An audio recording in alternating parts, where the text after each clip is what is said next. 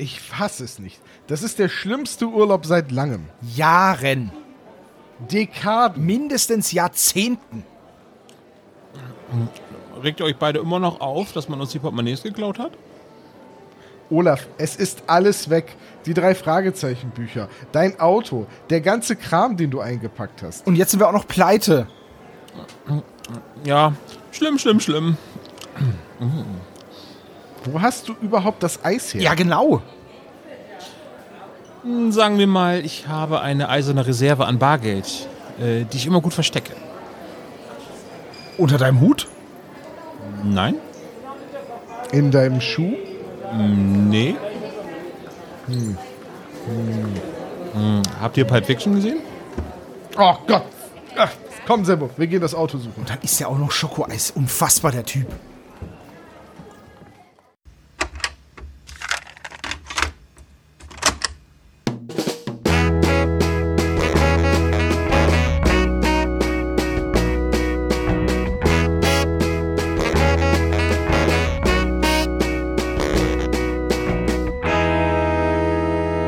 Der spezial gelagerte Sonderpodcast. Drei Jungs analysieren jeden Fall. Ciao, e benvenuto zum spezial gelagerten Sonderpodcast. Einem Podcast über die drei Fragezeichen. Und heute reden wir über die Folge Die Schattenmänner in Italien. Es ist der zweite Teil unserer Europareise. Hallo Seppo. Scusi mangiare stronzo. Hallo Tom. Hallo Olaf. Ciao, ciao. Ja, ah. ich, ich spreche von uns dreien am drittbesten Italienisch, ne?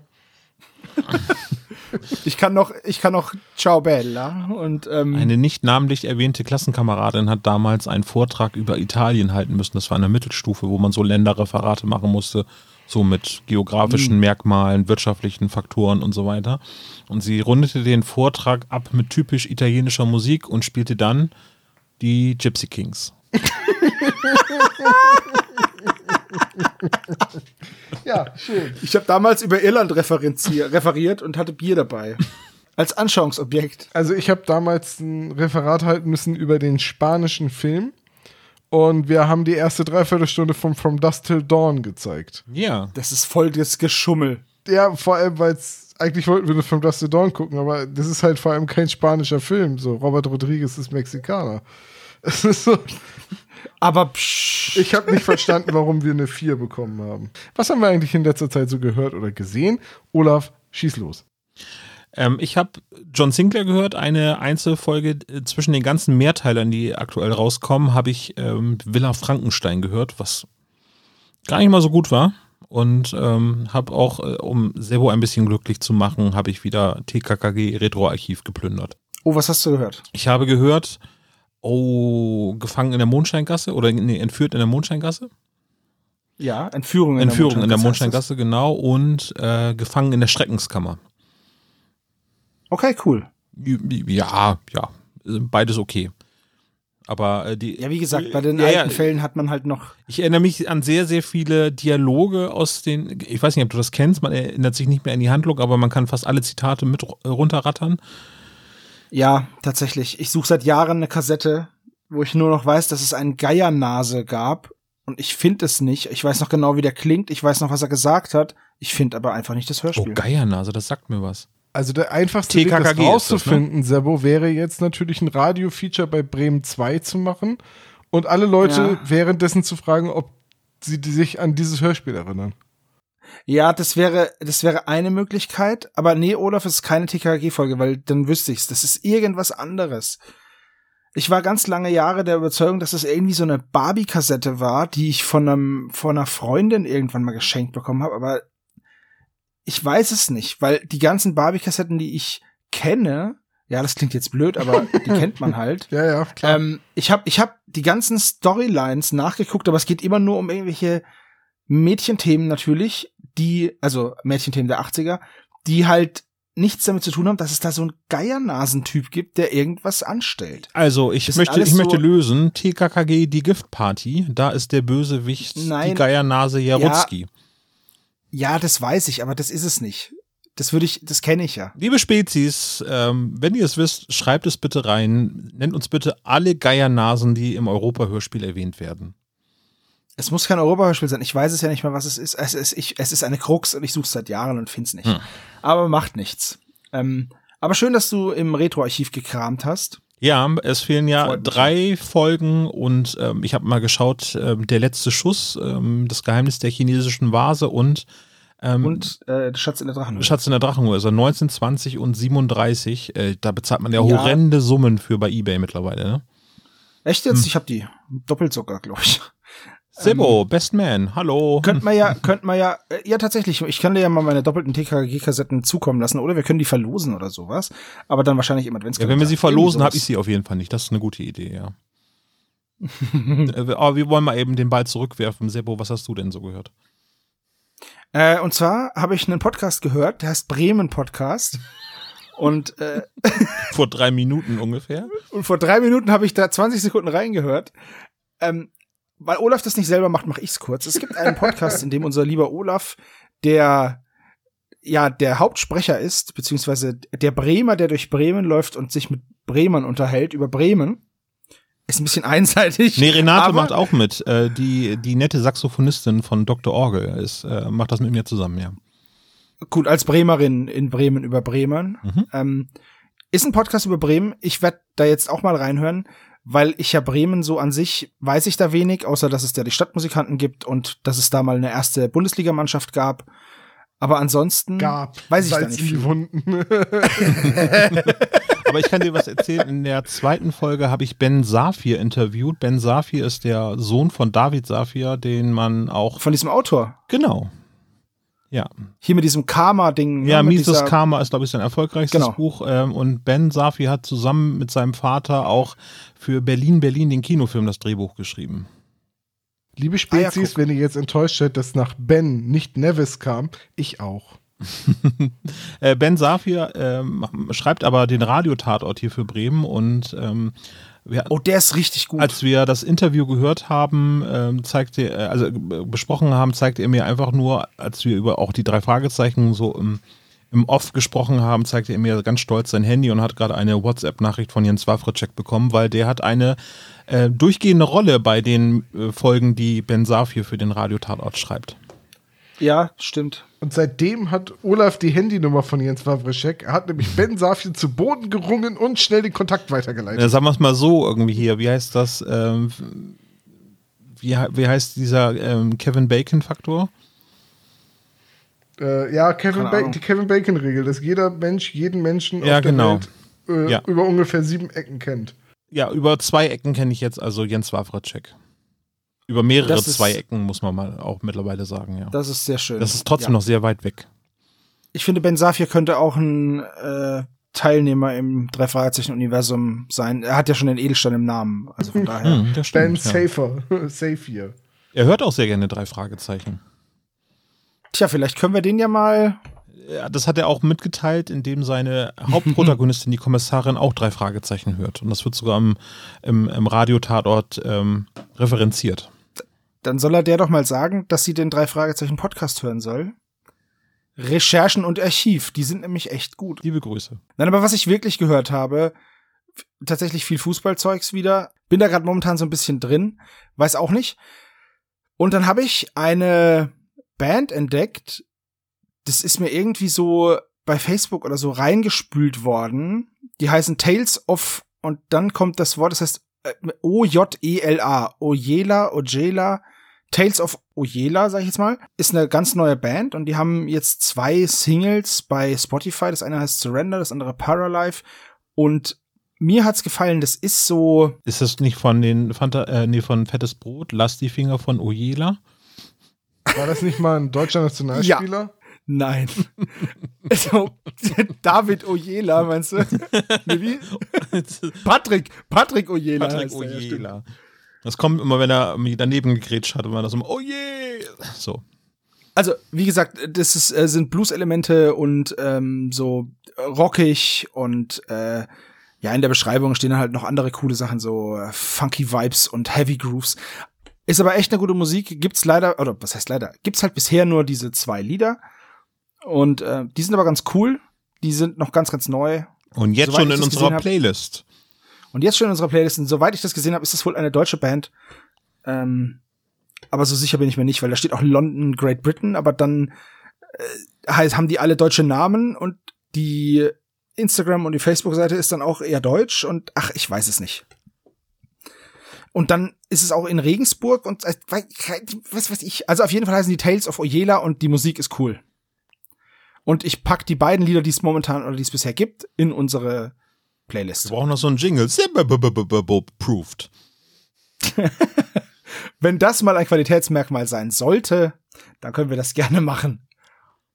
Die Lieder sind mit äh, sieben Minuten und sechs Minuten auch äh, überlang. Ja, das ist immer, wenn Bands genau wissen, was sie tun müssen, um im Radio gespielt zu werden.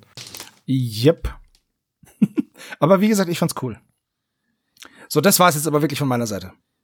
Mensch, schon was. Soll ich weitermachen? Soll ich den krönenden Abschluss, den Coup de Gras? Eigentlich bilden? Ist es mir egal, setz aber du kannst die Krone auf.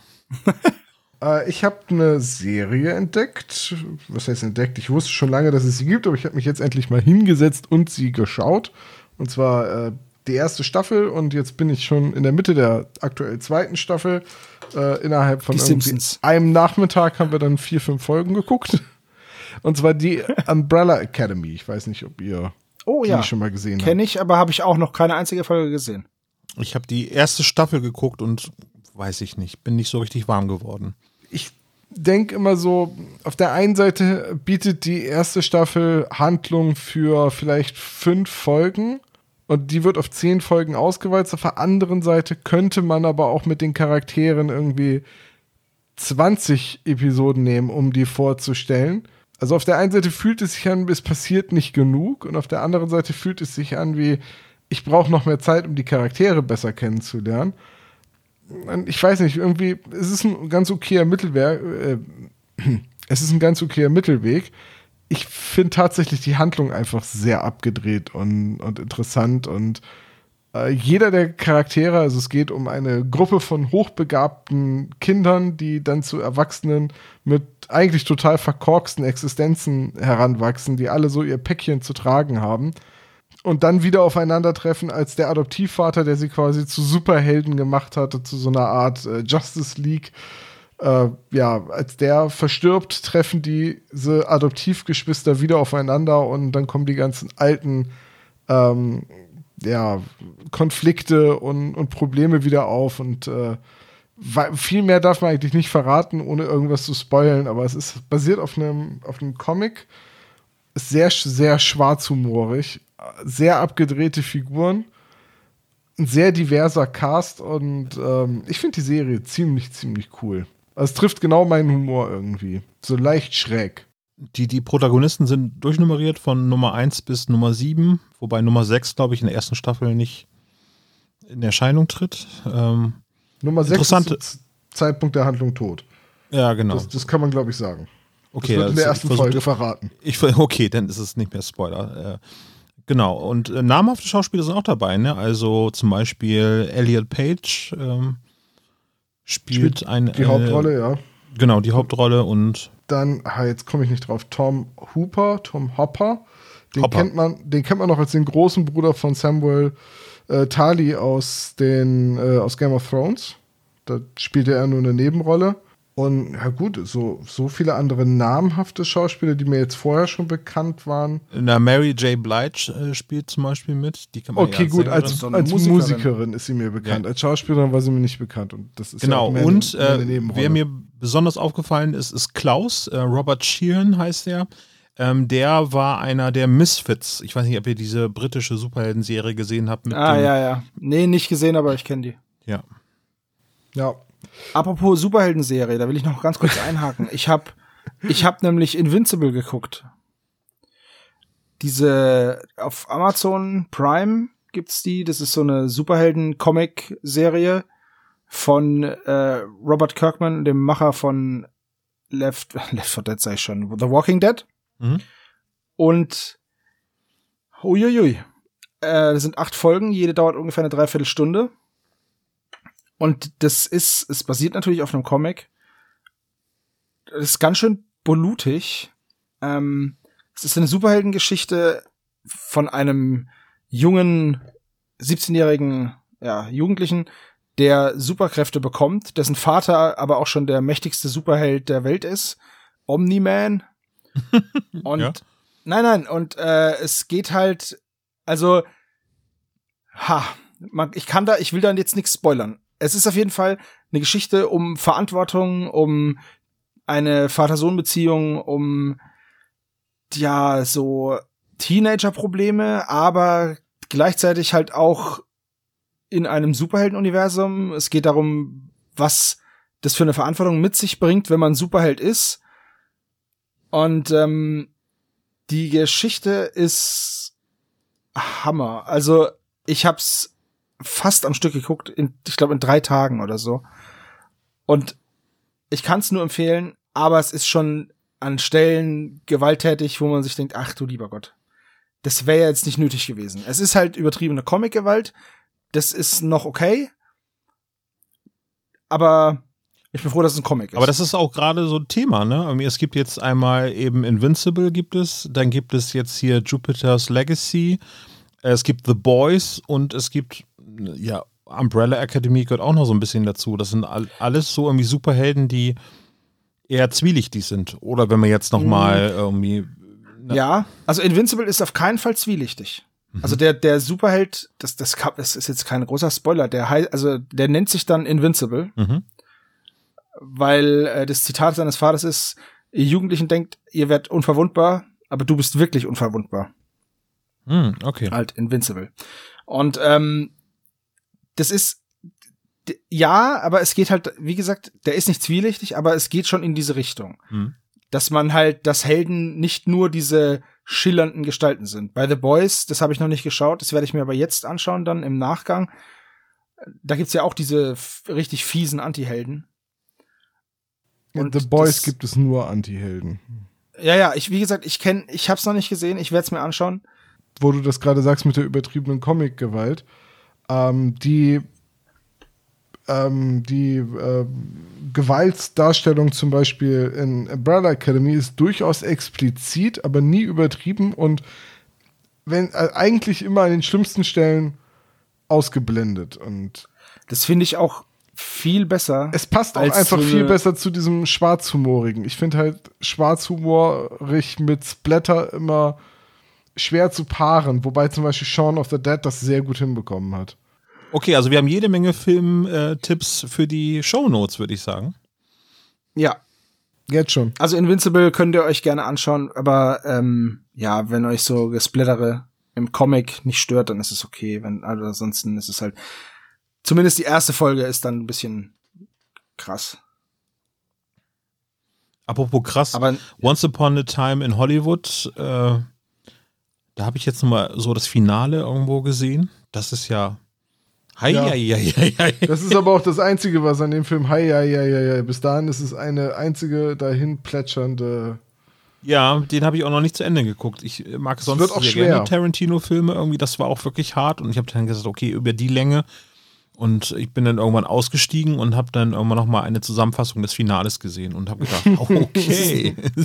das, das ist dieser siebziger-Film oder was, ne? Oder was ist das? sechziger, siebziger, ja. Es geht sechziger, um Manson-Familie so am Rande und ja. Es ist ein bisschen ja, wie The Hateful Eight. Das, äh, war, das ist quasi, der Titel beschreibt die Dauer des Films in Stunden. Äh, es war so langweilig. Und der, der große Plot-Twist bei dem Film war nach der ersten halben Stunde, nachdem alle Charaktere vorgestellt waren, sowas von klar, ich habe ich hab The Hateful Eight nur ganz, ganz schwer ausgehalten. Und das, obwohl ich Tarantino-Filme eigentlich auch sehr mag. Aber so die letzten, boah, waren die, waren die öde. Naja, ja, naja, nur weil es ein äh, guter Regisseur ist, heißt nicht, dass er jedes Mal einen Hit landet, ne? Nee, leider nicht. Ähm, dafür, dass er so wenig Filme macht, könnte man das hoffen, aber ist leider nicht so. Also äh, ich finde, bei, bei äh, Tarantino hast du immer so einen Hit and Miss. Also du hast so großartige Filme wie Pulp Fiction oder Reservoir Dogs, du hast aber auch eher so semi-gute Filme wie Jackie Brown. Echt? Dann hast du wieder sowas Abgedrehtes wie Kill Bill oder Inglourious Bastards. Aber dann kommt eben sowas wie Django oder eben The Hateful Eight. Boah, Django war aber auch super. Also ich meine, ach. Aber Django ist ja auch bewusst ein Italo-Western. Tom, ich habe mhm. dir jetzt diese Überleitung hingeworfen. mach damit, was du willst. Ja, und in Italien isst man Spaghetti und Spaghetti werden ganz oft in dieser Drei-Fragezeichen-Folge erwähnt, über die wir heute sprechen. Al dente! Spaghetti sind so lange Nudeln. Ja, Justus, danke. Kein Problem. Ich weiß auch noch andere Dinge. Du, Amerikaner kennen, glaube ich, nur Macaroni mit Cheese, ja? Ja, ich denke schon. Das, da hört es dann meistens auf. Und diese Rahmennudeln, das kennen sie noch. Ja, ja, Schattenmänner. Schattenmänner, der zweite Teil der Europareise. Die drei Fragezeichen haben am Ende von Diamantenschmuggel quasi eine Belohnung bekommen von Scotland Yard, die sie nicht ablehnen dürfen. Und deswegen ihre Europareise ausgeweitet und sind nach Italien geflogen, genau genommen nach Rom. So, und da kommen wir jetzt zu den harten Eckdaten dieser Folge. Erschienen vierter Dezember neunzehnhundertfünfundneunzig. Buch und Redaktion André Minninger, Originalmanuskript von Brigitte Johanna Henkel-Waidhofer. Natürlich, wir sind im zweiten Teil der Europareise. Und ja, achtundfünfzig Minuten in der Länge. Und gar nicht mal so viele Sprecher dafür, dass so viele Personen auftauchen, ne? Nee, im Cast ist im Prinzip einmal Heike Dine Körting, Heike Dine Körtings Friseur. Und äh, auch äh, der Stammitaliener hat auch eine Sprechrolle bekommen. Also, meinst du das jetzt ernst? Ich meine das ernst. Äh, Marcello Grassi, der den Italiener Nummer eins spielt, hat in Hamburg einen Friseursalon. Marcello Ach. heißt der, Il Marcello heißt der Friseursalon. Und der ist äh, vom Studio Körting im Fußreichweite ungefähr so in, na, ich sag mal, fünf bis zehn Minuten zu erreichen. Und ähm, Luigi Pane, das ist ein italienisches Restaurant in Pinneberg. Das ist auch nicht so weit weg von Hamburg. Ja, okay. Ganz steile These von mir, aber ich glaube, das ist so. Oder von irgendjemand aus dem Studio Körting. So. Also das ist jetzt, weißt du, Olaf, bei dir ist es immer so, du verpackst Vermutungen so, in, dass sie aussehen wie Fakten. Ja. Das ist super, ja, wenn du jetzt man, Politiker Olaf im Marketing wärst. Ist, ne? Ich wollte gerade sagen, du machst diesen Bremen-Podcast, ne? So. Also man merkt das. Äh, also Marcello Grassi habe ich äh, gesucht, ähm, weil ich auch etwas über die, äh, den, den Nebencast herausfinden wollte und ich habe keine Ergebnisse bekommen. Und dann habe ich gedacht, okay, dann ist das wahrscheinlich jemand, der in Hamburg wohnt. Und dann habe ich ja, Moment, Marcello Grassi. Marcello Grassi. Marcello Grassi ist ein Fußballer. Der wird's nicht sein.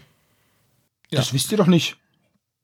So, und dann bin ich ähm, bei dem Namen Marcello Grassi Hamburg, bin ich auf Marcello Il Marcello, äh, Marcello gekommen und der ist in der Preisstraße in Hamburg. Hat zurzeit nicht offen, seit dieser Aufnahme.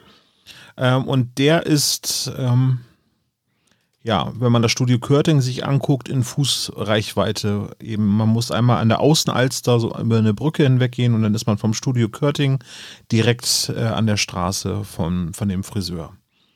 Das ist ein sehr, sehr großer Zufall, wo ich ausschließen würde, dass das nicht ähm, der Sprecher sein kann. So. Du bist da, glaube ich, einer ganz großen Sache auf der Spur. Hat wirklich ihren Friseur angeheuert. Mhm. Oder zumindest einen Friseur. Ja, genau. Es ist jetzt nicht vollkommen unrealistisch, das äh, muss man fairerweise sagen. Pinneberg ist ja im Südosten, nee, im Nordosten von, Quatsch, Nordwesten von Hamburg. Und ähm, auch das wäre jetzt im Prinzip da in Reichweite. Dafür, dass es halt einfach nur so Hintergrundgeräusche sind, ähm, finde ich das sehr im Bereich des Möglichen. Also ich mag es jetzt nicht ausschließen. Also kann gut sein. Ich hätte sein. Äh, kurz überlegt, heute bei dem Restaurant anzurufen und zu fragen, ob der, ob der Chef, Chef mal bei Heike Dine Körting was eingesprochen hat. Ob er da ist und ob er mal kurz Zeit hat. Ja, aber einen kleinen Gruß aufnehmen. Das wäre doch schön, wenn er in dieser Podcast-Folge die Begrüßung sprechen würde. Das wäre dann schon seine ja. zweite Leistung als professioneller Sprecher. Ja, ja Mensch, Olaf, dann ruf doch einfach nochmal an und klär das. Ja, das ist, dann schneiden wir das davor.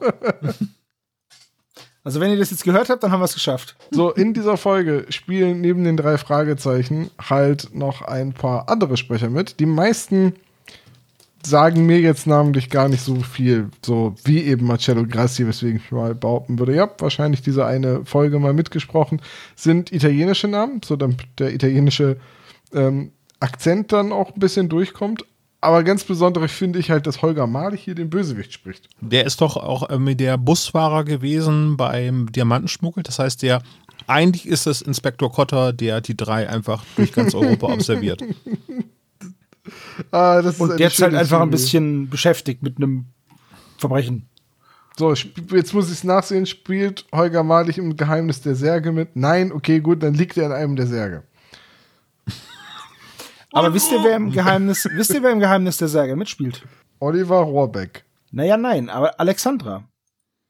Ja, natürlich. Gesprochen sie taucht ja von, von Reinhilt Schneider. Auf. Ja, naja. Ja, Entschuldigung, ich wollte eine, eine, eine galante Überleitung bauen. Die klappen ja bei mir auch nicht, also weil du die immer kaputt machst. Du Schwein. Ich habe doch gar nichts kaputt gemacht. Was habe ich denn kaputt gemacht? Alles. Nix, nix, nix, nix. Alles gut. Also, ja. Sebo hat vollkommen recht. Alexander taucht nochmal auf und damit hat Reinhilt Schneider eine Doppelrolle, sozusagen. Also in zwei Ich verwechsel übrigens die immer mit Heidi Schaffrath. Wegen der Stimme? Ja. Die sind sehr, sehr nee, ähnlich, wegen oder? Den, nee, wegen den Haaren. Ging mir nämlich auch so. Ich hab nämlich Nein, mir ging es genauso bei der Vorbereitung. Ich habe auch gedacht, die Stimme kennst du doch. Das ist doch hier Dings. Hab's nachgesehen. Nee, ist nicht Dings. Ist, ist andere Dings. Ist, ist die andere, äh, genau. Ist Reinhild Schneider, die Ex-Ehefrau von Gernot Endemann.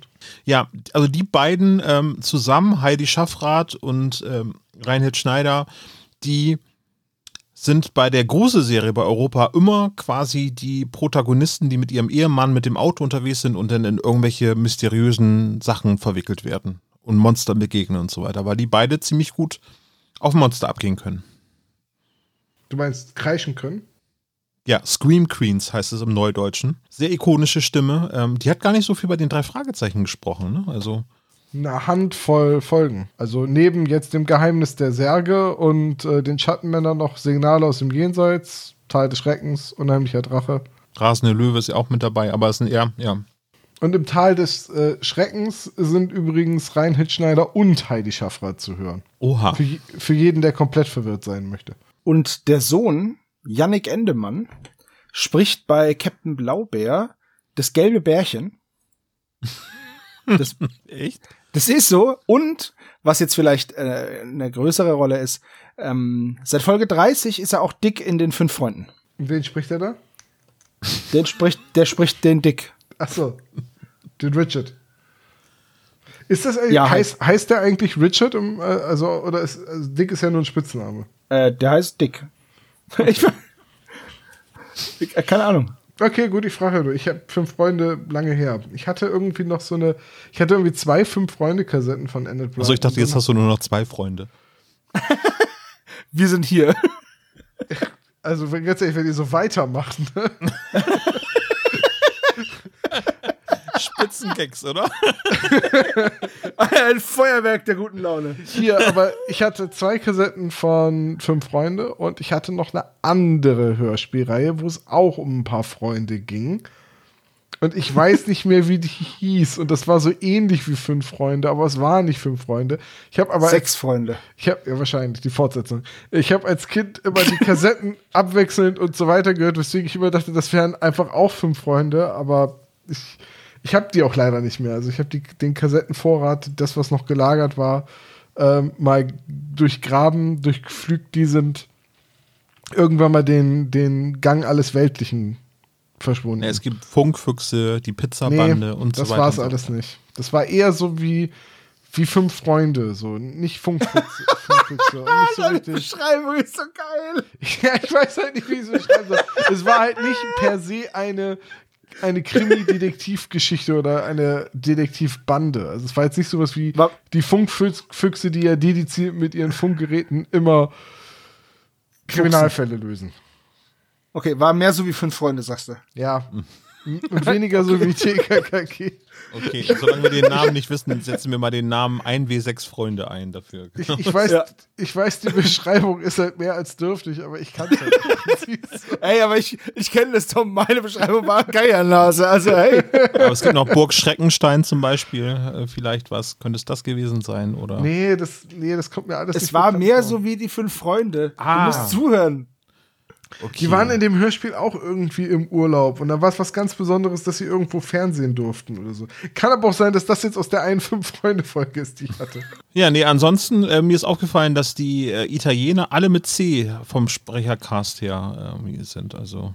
Außer halt Grassi und Pana, aber ansonsten... Ja, aber, aber alle anderen, die mehr Rollen haben, die Italienerin, Franca, Sophia und Ignazio, alles Sprecher mit C im Nachnamen. Also die mit dem Nachnamen mit C beginnen. Wie gesagt, ich denke, du bist da was Großem auf der Spur. Ich glaube auch. Ne? Also vor allem, wenn man, wer guck, mit wenn an eine die... Verschwörung denkt, schreibt das bitte in die Kommentare. Ja, pass mal auf, ich habe es entschlüsselt. Ignazio, Sophia, Franca und der zweite Italiener... gibt C C C P, S S S R. Wir haben da echt ein Problem jetzt. Von wegen Europareise. C C C C P. Ich sag nur, ne? Das ist, hui, okay. Und jetzt die Nationalhymne bitte einspielen. Wollen wir über das Cover reden? Cover gezeichnet von Aiga Rasch. Ist ja noch eine ältere Folge mit Folge sechsundsechzig. Äh, man sieht vier Gestalten, die einen langen Schatten werfen, also die namensgebenden Schattenmänner. Und äh, jetzt kommt's, passt auf, meine Assoziation. Ich hatte mal ein T K K G-Brettspiel. Das hieß Der Schatz im Teufelsmoor. Und es war ein Deduktionsspiel. Dabei hat eine Seite die Ganoven gespielt und musste einen, einen Diamantenschatz verstecken auf einem Spielfeld. Und die andere Seite spielte T K K G und musste durch Würfeln und äh, auf bestimmte Felder ziehen, wo man Karten ziehen darf, Hinweise sammeln und dann immer so Dinge fragen wie, sind die Diamanten in, im nordwestlichen Viertel? Und wenn die Antwort ja war, dann konnte man halt auf seiner Karte die anderen drei Viertel wegstreichen. So. Und in diesem Spiel gab es vier Gangster und die Silhouetten von diesen vier Schattenmännern erinnern mich komplett an die Silhouetten von diesen vier Gangstern. Ich vermute, das hat jetzt nicht viel damit zu tun. Ne, ich würde sagen, gar nichts. Und das ist einfach nur ein blöder Zufall, aber... Ich wollte einfach ich mal frage mich, haben. Sind es in, der, in dem Hörspiel überhaupt vier Schattenmänner oder ist es eine unbestimmte Zahl? Ja, weil es ist eine es sehr, sehr große Gesellschaft ist, ne? Es ist, es ist schon eine unbestimmte Zahl, aber wir kriegen ja nur zu hören, dass es diesen einen Boss gibt, den, äh, diesen Francesco. Den Schattenmann da sagen, sozusagen. Ja. Der wird ja als dicker Mann beschrieben, das heißt, es wäre jetzt vielleicht der in der Mitte mit der Melone. Hätten wir noch drei zuzuordnen. Dann hat er ja Dann hat ja dieser Alberto einen Schlapphut, da könnte man den links nehmen. Das ist zwar auch kein Schlapphut, sondern ein Bowler wahrscheinlich, aber ist ja egal. Und dann haben wir immer noch zwei. Aber wer soll das sein? Die beiden Italiener, die die Bob schubsen. Ja, das könnte sein. Der eine mit der Narbe, das sieht man ja ganz klar. Ja. Aber Sebo, hast du eigentlich den Totenkopf da entdeckt? Also wenn du den Mann ganz rechts anguckst, von uns aus genau, gesehen. Genau, und dann ne? den dann, Schatten umdrehst, ist es ein Totenkopf, das stimmt. Genau, weil die Arme machen ja die Augenhöhlen. Ja, genau. Ja. Absolut. Ja, natürlich. Das ist auch Absicht von Aiga Rasch, bin ich mir sehr sicher. Also, um es nochmal zusammenzufassen, ich finde das sehr stimmungsvoll, das, äh, das Bild. Ne? Also das Rot-Blau und die Schatten, die wirklich sehr langgezogen sind, ähm, strahlen eine sehr bedrohliche ja, Situation aus. Ja. Finde ich auch. Und was ich auch schön finde, ist, dass die Schatten die sind zwar schwarz, aber durch die Art, wie Aiga Rasch die gezeichnet hat, beziehungsweise koloriert hat, sind die nicht platt schwarz, sondern haben so eine, ja, so, so Unebenheiten und Unsauberkeiten. Und das finde ich aber sehr gut, weil das nicht dieses, das ist das, was mich beim, beim Raben so gestört hat, dass es einfach so platt schwarz war. Und dadurch so ja. flach gewirkt hat. Das also das Einzige, ist jetzt hier getuscht, ne? Also das, äh, ja, ja. Das, ja. Das Einzige, was mich an dem Cover ein bisschen stört, ist diese Schildmütze von dem ganz rechts, weil ich finde, die fällt raus. Die anderen sehen so aus, als hätten sie so äh, so kurze Anzugjacken an oder so. Und der ganz rechts... Ich, ich würde jetzt vermuten, dass das T K K G sind, die sich irgendwie getarnt haben. Ne? Also ne, der dritte ist Klößchen und das ist Gabi, naja, dafür die ist er, Cappy dafür, ihren Pferdeschwanz da äh, Ja, aber dafür hat. ist Klößchen, es wäre zu groß. Ist Klößchen denn klein? Klößchen ist klein äh, und Karl müsste ganz rechts sein, weil der lang und dünn ist. Klößchen ist sogar Tim so klein, dass seine Spielfigur bei Der Schatz im Teufelsmoor immer auf einem Koffer von Säuerlich-Schokolade stand, damit er gleich hoch Sauerlich. Ist. Säuerlich. Ist mir egal, wie die heißt. Das ist auch eine säuerliche äh, Schokolade. Das ist, sein. Äh, damit er gleich groß ist wie die anderen Figuren. Ihr könnt ja mal in den internen Chat gucken. Ich habe ein Bild gefunden, wo jemand das Spielmaterial fotografiert hat. Und Ach, da sind, schön, auch, ja. sind auch die vier Gangster aus dem Schatz im Teufelsmoor. Ja, sehr schön, tatsächlich, ja. Ja, tatsächlich. Aber da sieht man's, ne? Äh, Klößchen klein und dick, Tim ja. normal, Karl sehr dünn und lang und Gabi halt Gabi. Gabi halt Frau. Gabi halt Mädchen, ja, naja. Schlankes äh, Mädchen. Ja, die sollte man lieber zu Hause bleiben, das ist Männersache. Ja, vor allem um die Uhrzeit. Ja. Das ist ganz schlecht. Aber super Spiel. Aber in dem Film, in dem neuesten T K K G-Film ist Klößchen der Größte. Klößchen ist auch der Größte. Klößchen ist der Allercoolste. Jetzt nicht metaphorisch gesprochen, sondern der Längste, so in dem Fall. Eher so metaphysisch. Ah ja. Ja. Klappentext? Gut. Ja, Klappentext. Servo, hau raus. Sonst mache ich das. Aus einem harmlosen Ausflug nach Rom wird für die drei Fragezeichen ein ganz heißer Fall. Direkt vor euren Augen ereignen sich dreiste Überfälle an sorglosen Spaziergängern. Die Geschwindigkeit und Routine der Diebstähle macht klar, hier sind Profis am Werk. Keine Frage, dass Justus, Peter und Bob die Verfolgung aufnehmen. Als sie jedoch den wahren Drahtziehern auf die Spur kommen, wird die Situation für sie mehr als brenzlig. Ja, ist auf den Punkt, ne? Stimmt alles. Und es beschreibt im Endeffekt, was ich cool finde, ist, das ist genau die erste Szene. Bis auf den letzten Satz. Äh, der letzte Satz ist natürlich so die Aussicht, die in Aussichtstellung eines großen Abenteuers. Aber der Rest des Klappentextes ist die erste Szene und das finde ich sehr gut. Meinst du, bei einem modernen Klappentext würde jetzt noch dabei stehen? Und was hat der mysteriöse Fotograf Alberto Dingsbums damit zu tun? Genau. Ein, ein Wettlauf gegen die Zeit beginnt, bei dem es nicht um weniger geht als Justus Leben. Weil er Sie haben vierundzwanzig Stunden, um Peters Arachnophobie zu überwinden. Genau. Ihr seid so doof. Also, naja, nein, aber, aber wir haben doch auch irgendwo, irgendwo haben wir doch auch recht und treffen den, den Kern der Sache, denke ich. Weil es ist halt hier, ich finde es halt schön, dass es hier um ein kleines Delikt geht. Es geht um Diebstahl. Hier wird nicht einer Mords entführt und gut, es kommt dann später, aber es ist halt im Endeffekt, es ist Handtaschendiebstahl. Ein Verbrechen, das normal passieren kann. Ja, Olaf, du gingst vorhin schon so weit zu sagen, es sei eigentlich keine Drei-Fragezeichen-Folge. Ist eher so ein T K K G-Fall, ne? Eher, eher ja. Zumal auch, wie sich Justus am Ende verhält, ist eher so Tarzan-like irgendwie. Oder Tarzanesk, wie heißt das? Du meinst, als er mit ja. seinem Karate-Kicken halb Italien zu Boden schickt? Ja, hi! Ja, genau. Nein, aber ich muss, ich muss Olaf da recht geben, aber vielleicht sollten wir da im Fazit nochmal drauf kommen. Das könnten wir machen. In der ersten Szene äh, sollten wir vielleicht einsteigen. Das ist eine gute genau. Idee für so ein kontinuierliche Denn wir befinden Besprechung. Uns in Italien. Uns wird nicht gesagt, dass wir in Rom sind. Es kommt erst später. Sie sitzen natürlich oder wollen ins Café gehen, Eis essen und da wird Justus der Rucksack geklaut. Und dann ist da eine Frau, die schreit auf Italienisch rum und es klingt ganz schlimm.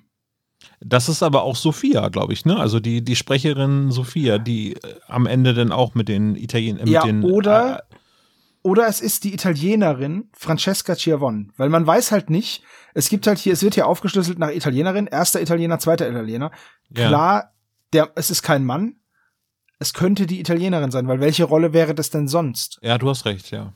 Weil man hört halt auch im Hintergrund immer wieder so viele, da komme ich jetzt auch noch mal dazu, Ähm, die, die Geräuschkulisse und der Hintergrund, wie der gemacht ist in dem Hörspiel. Aber man hört halt sehr, sehr viel im Hintergrund. Und äh, immer wieder Leute quatschen und so. Deswegen ist es ein bisschen schwierig.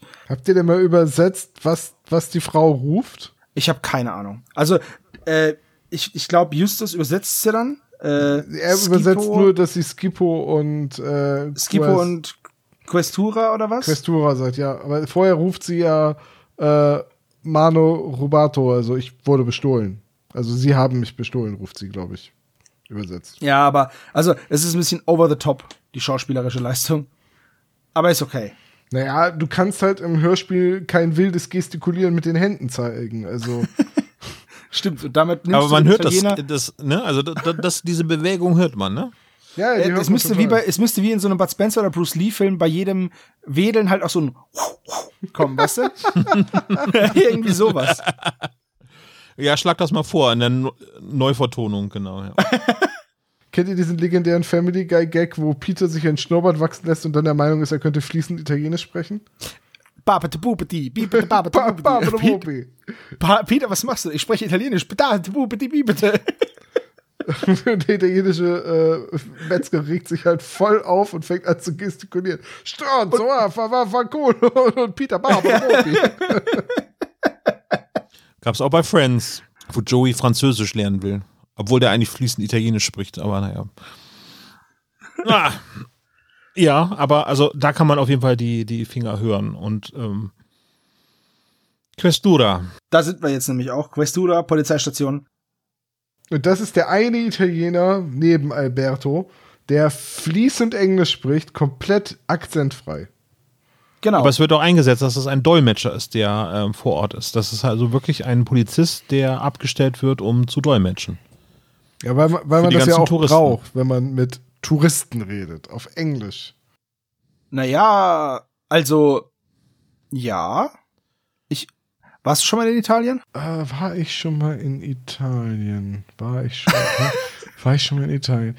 Ähm, du warst schon mal in Madrid, oder? Ja, das ist, ja, ja Mailand, Mailand oder, oder Italien. Hauptsache Mailand Italien. Oder Madrid, Hauptsache, Hauptsache Italien. Italien. Ich, ich war, natürlich war ich schon mal in Madrid, aber nee, ich glaube in Italien bin ich mir jetzt gerade nicht, nee, ich glaube, ich war noch nie in Italien. Weil, weil so, also als ich da war, ich war in Rom, ich war in Florenz, ich war in Venedig und ich war in Bibione. Und das sind jetzt alles keine, das sind alles, alles Touristenorte, aber trotzdem ist es schwierig mit Englisch über die Runden, also man kommt da über die Runden, aber es ist jetzt nicht so, dass du dich mit denen super verständigen kannst. Und wie ist es mit hm. Deutsch? Äh, das habe ich nicht probiert, aber um ehrlich zu sein, glaube ich nicht, dass, oder bestimmt habe ich es versucht, aber ich, also in meiner Verzweiflung dann, aber ich glaube auch nicht, dass das, das funktioniert nicht so gut. Hm. Also, aber ich muss sagen, mir, fällt, mir gefällt das mit der Sprachbarriere in, in dieser Folge besonders gut, weil das ist sehr gelungen. Also erstens hat Europa sich bemüht, wirklich Italiener ranzuschaffen, um im Hintergrund ähm, Samples irgendwie zu generieren. Äh, was Italiener, zum Beispiel beim Diamantenschmuggler Italien- in Italiener ranzuschaffen, wie so Erntehelfer. Naja, so, hey, also wenn ich jetzt meine These damit unterstreichen möchte, dass äh, es keine ähm, Synchronsprecher oder Hörspielsprecher sind oder Hörspielschauspieler, ähm, dann und das wirklich einfach der Italiener aus Pinneberg ist oder der italienische Friseur aus Hamburg, äh, dann ist das aber trotzdem sehr, sehr clever, weil das ist am authentischsten. Also um deine Theorie zu unterstützen, ja, da gebe ich dir recht. Man hat auch das Gefühl, als würden Italiener wirklich Italienisch sprechen und nicht, als würde irgendjemand irgendwas Italienisches daherstammeln. Ja. Ich stelle mir nur gerade so vor, wie man mit dem Telefonbuch da sitzt und einfach italienisch klingende Namen anruft und dann der Erste auftaucht, so fließend und vollkommen akzent- und frei äh, Deutsch spricht und so. Aber sie heißen doch Grillo mit Nachnamen. Ja, aber wir sind in der dritten Generation hier. Wo leben sie denn hinterm Mond? Vor allem schön, dass der erste Name, der hier einfällt, Grillo ist. Ich kann halt nur an Beppe Grillo denken. So. Das ist der Aber nee, das gefällt mir sehr gut, weil die Sprachbarriere ähm, ist bei Diamantenschmuggler gar nicht so existent. Okay, das spielt in England größtenteils, aber auch während des Ausflugs ähm, nach Ich wollte gerade sagen, aber das habt wäre ihr jetzt hier in der Folge, in der Soundkulisse im Hintergrund nicht auch irgendwie die nervigen, ähm, die, die nervigen Vespa-Roller vermisst? Ja, aber ich glaube, die hat Europa ähm, absichtlich rausgelassen, weil das Ding ist, das wissen nicht viele, aber wenn die Vespa in Italien oder, oder für den italienischen Markt gebaut wird, dann wird an jeden Knopf, der da eingebaut ist, auch die Hupe gekoppelt. Das heißt, wenn du blinkst, hupt es. Wenn du bremst, hupt es. Wenn du das Licht anmachst, hupt's auch. Und wenn du hupst, hupt's nochmal extra.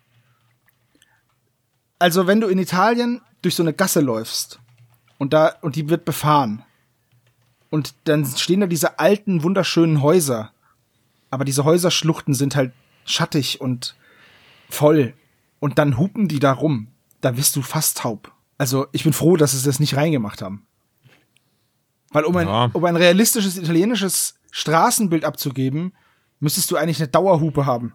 Ich hätte das so hart gefeiert, wenn wenn die sich so bei jeder Außenszene in dem Hörspiel immer nur schreiend unterhalten können, weil im Hintergrund die ganze Zeit so ein Vespa-Hub-Konzert ist. Peter, wir müssen da hinterher. Beep, beep, beep, beep, beep. Was hast du gesagt? Ich hab gesagt, wir müssen hinterher. Beep, beep, beep, beep. Und Hilfegrün war, Vafangolo, stört so Katze. Ey, ich war, als ich in Florenz war, da sind alle Jugendlichen fahren da mit dem Roller. jeder Roller hat ein Windschild vorne dran, so ein, so ein, ne? Warum? Weil die ohne Helm fahren. Zumindest als ich da war vor fünfzehn Jahren. So. Alle fahren ohne Helm. Diese Windshields sind aber vollgekritzelt mit Edding, mit Unterschriften. Es wird aber eine Post, eine postkartengroße Fläche wird freigelassen. Das ist ja clever. Trotzdem ist die Sicht ein bisschen eingeschränkt. Und ich habe da auch schon einen Unfall gesehen zwischen einem Auto und einem Roller, bei dem Gott sei Dank niemandem was passiert ist. Das Auto hat dem Roller den Vorf- die Vorfahrt genommen und der Rollerfahrer hatte dann nichts Besseres zu tun, als nachdem er sich wieder aufgerappelt hat, ähm, den Autofahrer anzuschreien, auf das Auto einzutreten. Der Autofahrer ist ausgestiegen, hat r- wild rumgestikuliert, der Rollerfahrer ist auf seinen Roller drauf, der ein bisschen verbeult war, hat nochmal ans Auto getreten und ist weggefahren. Und dann ist der Autofahrer auch weggefahren. Das wirkt wie so Schauspieler, die engagiert werden, damit die Touristen sehen, wie Italien Ja, das habe ich auch gedacht, aber das war wirklich, ich habe gedacht, ich bin in einem Film, aber es war keine Kamera zu sehen. Versteckte Kamera vielleicht. Vielleicht. Ähm, wir sind ein bisschen vom Thema abgekommen. Ja, äh, in der Wir sind Szene jetzt in der jetzt. Questura, ja. Wir sind in der Questura und äh, ja, Justus bekommt jetzt gesagt, ja, hier, pass mal auf. Äh, das, oder beziehungsweise er sagt es, ja, der, der Rucksack wird schon wieder auftauchen. Das ist hier, das ist hier Brauch, dass die Räuber das, was sie nicht brauchen, wieder abgeben. Und ähm, dann stößt Peter mit einem Mädchen oder einer Frau zusammen, die sich als Alexandra Körting vorstellt und die eine Anzeige aufgeben will. Ihr ist schon zum zweiten Mal diese Woche die Tasche geklaut worden. Und äh, an derselben Stelle. Und das ist diese Szene. Und danach geht's ins Café mit Alexandra. Ins Café oder geht es dann zu der Pension, wo die drei nein, Fragezeichen untergekommen sind? Nein, nein, das kommt erst danach. Jetzt im Café erfahren sie nämlich dann, dass die Alexandra aus Stuttgart ist. Und ähm, Justus gibt dann erst hält dann einen kleinen Vortrag zu Stuttgart. Ist ganz okay. Wir erfahren, dass sie Au-pair ist, dass sie bei einer sehr reichen Familie arbeitet. Und äh, ja, dass halt, wie gesagt, die Sachen meistens wieder auftauchen, weil die Diebe die abgeben. Und dann stellt Justus eben die drei Fragezeichen vor. Und dann gehen sie in die Pension. Und ich hatte mich die ganze Zeit gefragt, warum haben sie jetzt Alexandra aus Stuttgart kommen lassen, bis mir das dann irgendwie wie Schuppen von naja, den Augen gefallen ist. Ja, ist. Wieso heißt die Alexandra Körting? Das ist auch ein anderes Thema. Ja, Boing, äh, ne? Also, das ist, glaube ich, nur dem Hörspiel geschuldet. Aber na, auf jeden na, Fall. Das ist für die Geschichte wichtig. Und Brigitte Johanna Henkel-Waidhofer, Sie wissen schon, hat äh, lebt in Stuttgart, glaube ich, ne? Also wahlweise Henkel, in Stuttgart wie der Waschpulverhersteller. Ich weiß, mhm. Ich wollte nur keine Schleichwerbung also. machen. Aber dann, dann dürfen wir auch nicht sagen, dass äh, Mercedes und Porsche gebaut werden in Stuttgart. Genau, Brigitte Johanna Henkel-Waidhofer, so genau. Also die nicht lebt Waldhofer, äh, die heißt Waidhofer. Ja, okay, habe ich mich undeutlich ausgedrückt, Entschuldigung, ich weiß Gut, es natürlich. Also Brigitte Johanna Henkel-Waidhörner. Ja, toll, wenn wir die nochmal interviewen wollen, wird es jetzt nichts mehr. Also nochmal, also Brigitte Johanna Henkel-Waidhofer wohnt einen größten Teil ihres Lebens auch in Stuttgart und ähm, ja, das dahin zu verorten ist natürlich eine logische Konsequenz. Tja. Aber ja. Ich glaube, es ist auch ein Gag von Studio Körting, dass Alexandra äh, Körting mit Nachnamen heißt, oder? Mich wundert's, dass Bob nicht zu Alexandra gesagt hat, du bist so, ich, ich finde dich so toll wie Stuttgart ohne T. Oder, weißt du, so Sugar, egal. Stuttgart? Du bist so süß wie Stuttgart ohne T. Stuttgart. So, okay. Stuttgart? Sch- Sugar. Du bist Oha. so süß wie Stuttgart ohne T. Ich höre nicht verstanden. Welches Tier lasse ich denn jetzt weg? Alle. Alle. Ach so. Alle fünf. Na gut, na gut. Machen wir weiter. Okay, so, also ja. wir kommen in die, in die Pension. Wir lernen Ignazio und seine Frau Sophia kennen. Wir lernen ja. sie kennen und lieben. Ja, Sophia regt sich dann schön auf Italienisch auf und Alex übersetzt das Ganze dann. Und wir erfahren jetzt hier von einem äh, im Hörspiel nicht so wichtigen, aber von einem fetter Maurizio, der irgendwie Polizist in Rom ist, da irgendwie Kommissar und der allergrößte Taugenichts von allen. Das ist ein ich harter Gefühl, Wettbewerb äh, bei der Polizei in Italien. Ich wollte gerade sagen, irgendwie so, wenn man hier die ähm, Brunetti äh, von Donna Leon die Fälle liest, dann hat man auch kein gutes Gefühl, was so die italienische Polizei so reißen kann. Ja, ich weiß aber gar nicht, ist, ist das wirklich so oder ist das einfach. Ist das ich glaube, das sind böse Klischees.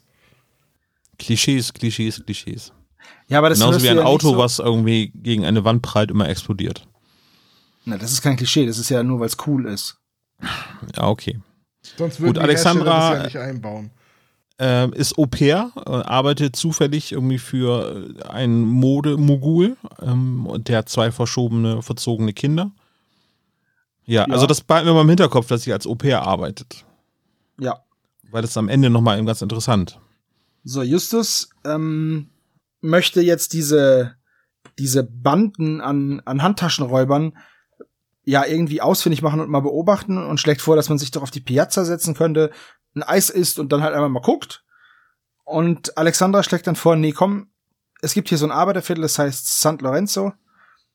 Und wenn ihr da hingeht, dann werdet ihr da, es ist wohl so ein bisschen ein etwas verrufeneres Viertel, ist, hat sich mir jetzt nicht so erschlossen. Ich habe jetzt auch, muss ich ehrlich sagen, nicht nochmal nachgeguckt irgendwie oder war da ich nicht. Ich bin felsenfest davon ausgegangen, dass du diese Folge dazu nutzt, um einen virtuellen Spaziergang durch die Röm- römische Altstadt zu machen. Ich habe es leider zeitlich nicht mehr geschafft. Sonst oh, ich, ich habe ja auch mitgerechnet. Ich habe hier stehen irgendwie.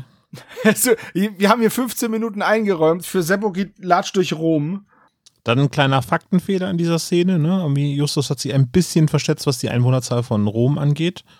Äh, Rom schätzt sie auf zwölf Millionen Einwohner, aber es scheint wohl, entweder ist seit fünfundneunzig da die Pest ausgebrochen und äh, der Bevölkerungsstand hat sich dort ähm, um über achtzig Prozent reduziert, aber ich glaube zwei Komma acht Millionen äh, oder so Einwohner hat Rom, ne? Das ist nur mal so für die Dimensionen, wie sich Justus das vorstellt, das ist eher so Los Angeles, ne? So zwölf Millionen Einwohner. Ja, also man kann ja die, die Bevölkerungsentwicklung auch ablesen und also es, das wäre absolut seltsam, wenn ja, das so... Ja, du musst so nämlich bei so einem genau. römischen Haus nur ein Loch in die Wand schneiden und die Ringe zählen. So ist es. Genauso macht man es. Funktioniert auch beim Römer an sich. Wenn du nah genug rankommst. Genau. Also, dieses Arbeiterviertel, da gehen sie jetzt hin, beziehungsweise wollen sich da am nächsten Tag treffen. Um siebzehn Uhr. Justus entscheidet, dass er mit dem Bus fährt, weil er nicht Fahrrad fahren will. Und sie genau. wollen da diesen Fotografen Alberto äh, Kriminelli. Genau, das ist um, um ja, siebzehn Uhr ist Alex fertig mit der Arbeit und um achtzehn Uhr wollen sie sich da treffen und die möchte diesen Alberto mitbringen. Und das ist der dümmste Grund, wie man es schafft, die drei Fragezeichen auf dieser Reise auseinanderzuziehen, oder? Ja, Justus hat keinen Bock, zu Fahrrad zu fahren durch die Stadt und die beiden anderen sagen, ja, wir wollen noch keinen Bus fahren. So. Ja, also, okay. Wenn die ich das, also ich meine... Nur beim, beim Hören jetzt nicht verstanden, wieso Peter und Bob da dann leicht verspätet ankommen und Justus dann schon im Schrank ist. Also, es ist ja so, dass nach Justus wird ja länger gesucht. Also, um die, um die ganze Szene noch ein bisschen aufzurollen, wir sind jetzt am Verschiebebahnhof und Bip, Bip, Bip und Poter. Scheiße. äh, und Bob und Peter kommen zu spät. Es ist keiner da und sie fangen dann an, auf diesem Bahnhofsgelände herumzusuchen und entdecken dann eben diesen Alberto. Der wird ihnen vorher beschrieben als schnauzbärtiger Mann mit so, eine, mit so lustigen Schlapphüten immer auf. Den finden sie dann da, gehen dem nach und ja, suchen den halt und gehen dann in eine alte, dunkle Fabrik. Und da erstmal nennt Bob Peter einen Idioten und danach fällt er die Treppe runter. Ja, er wird geschubst, sollte genau. man noch mal dazu sagen. Ne? Sie sehen dann so einen Kegel von einer Taschenlampe, so einen Lichtschein und dann wird Bob die Treppe, die sie gerade im Begriff sind, nach oben zu gehen, heruntergestürzt. Runtergekegelt, achso. Runtergekegelt. Ja. Und äh, dieses... Wie Andreas Fröhlich diesen Schmerz verkauft. Ich hatte echt so, ich so, oh, der arme Kerl, der hat sich aber echt wehgetan, ne? Also das ist eine Kom- ähnliche Kopfverletzung wie bei der silbernen Spinne, weil irgendwie von der. Ich sag ja bei Andreas Fröhlich immer, auf Kommando leiden kaufe ich ihm sofort ab, auf Kommando lachen eher nicht so. Ja, ja, aber wie gesagt, das macht er echt gut. Also sonst macht er immer nur, oh, ich bin niedergeschlagen. Und hier weint er fast und das ist echt gut gemacht. So, und dann kommt eben dieser Alberto und ich weiß jetzt nicht, wie es im Buch ist, weil wir die Bücher ja nicht haben. Aber ähm, diese Alex, also diese Alexandra, lässt ausrichten, sie kann jetzt dann doch nicht, weil sie nicht wegkommt. Und Ist mir ist klar, nee, dass das, das so eine, nee, das, äh, das wird erst später aufgeklärt. Nein, nein, das wird hier gesagt. Alberto ja. sagt, dass die Alexandra nicht kommen kann, weil. Aber von Alexandra wird es aber erst später ähm, bestätigt. Also könnte man hier genau. jetzt noch meinen, ah, das könnte aber auch. Ja, ne, die und das Alexandra. Ist auch so die ganze. Und ich muss auch ganz ehrlich sagen, dies ist Deutschland. Deutschen Leuten kann man nicht trauen. Moment mal, jemand der Deutschland ja, stimmt, kann, wer durch kann kein schlechter Mensch sein. Also, äh, ich habe während des ganzen Hörspiels aber auch das Gefühl gehabt, dass irgendwas mit der nicht stimmt. Und auch jetzt zum Schluss, also auch als es aufgelöst wurde, dachte ich mir, nee, irgendwas, Alter, irgendwas stimmt doch da nicht. Ja, auf jeden Fall in der Fabrik ist Justus nicht zu finden und die, die beiden gehen weiter, ne?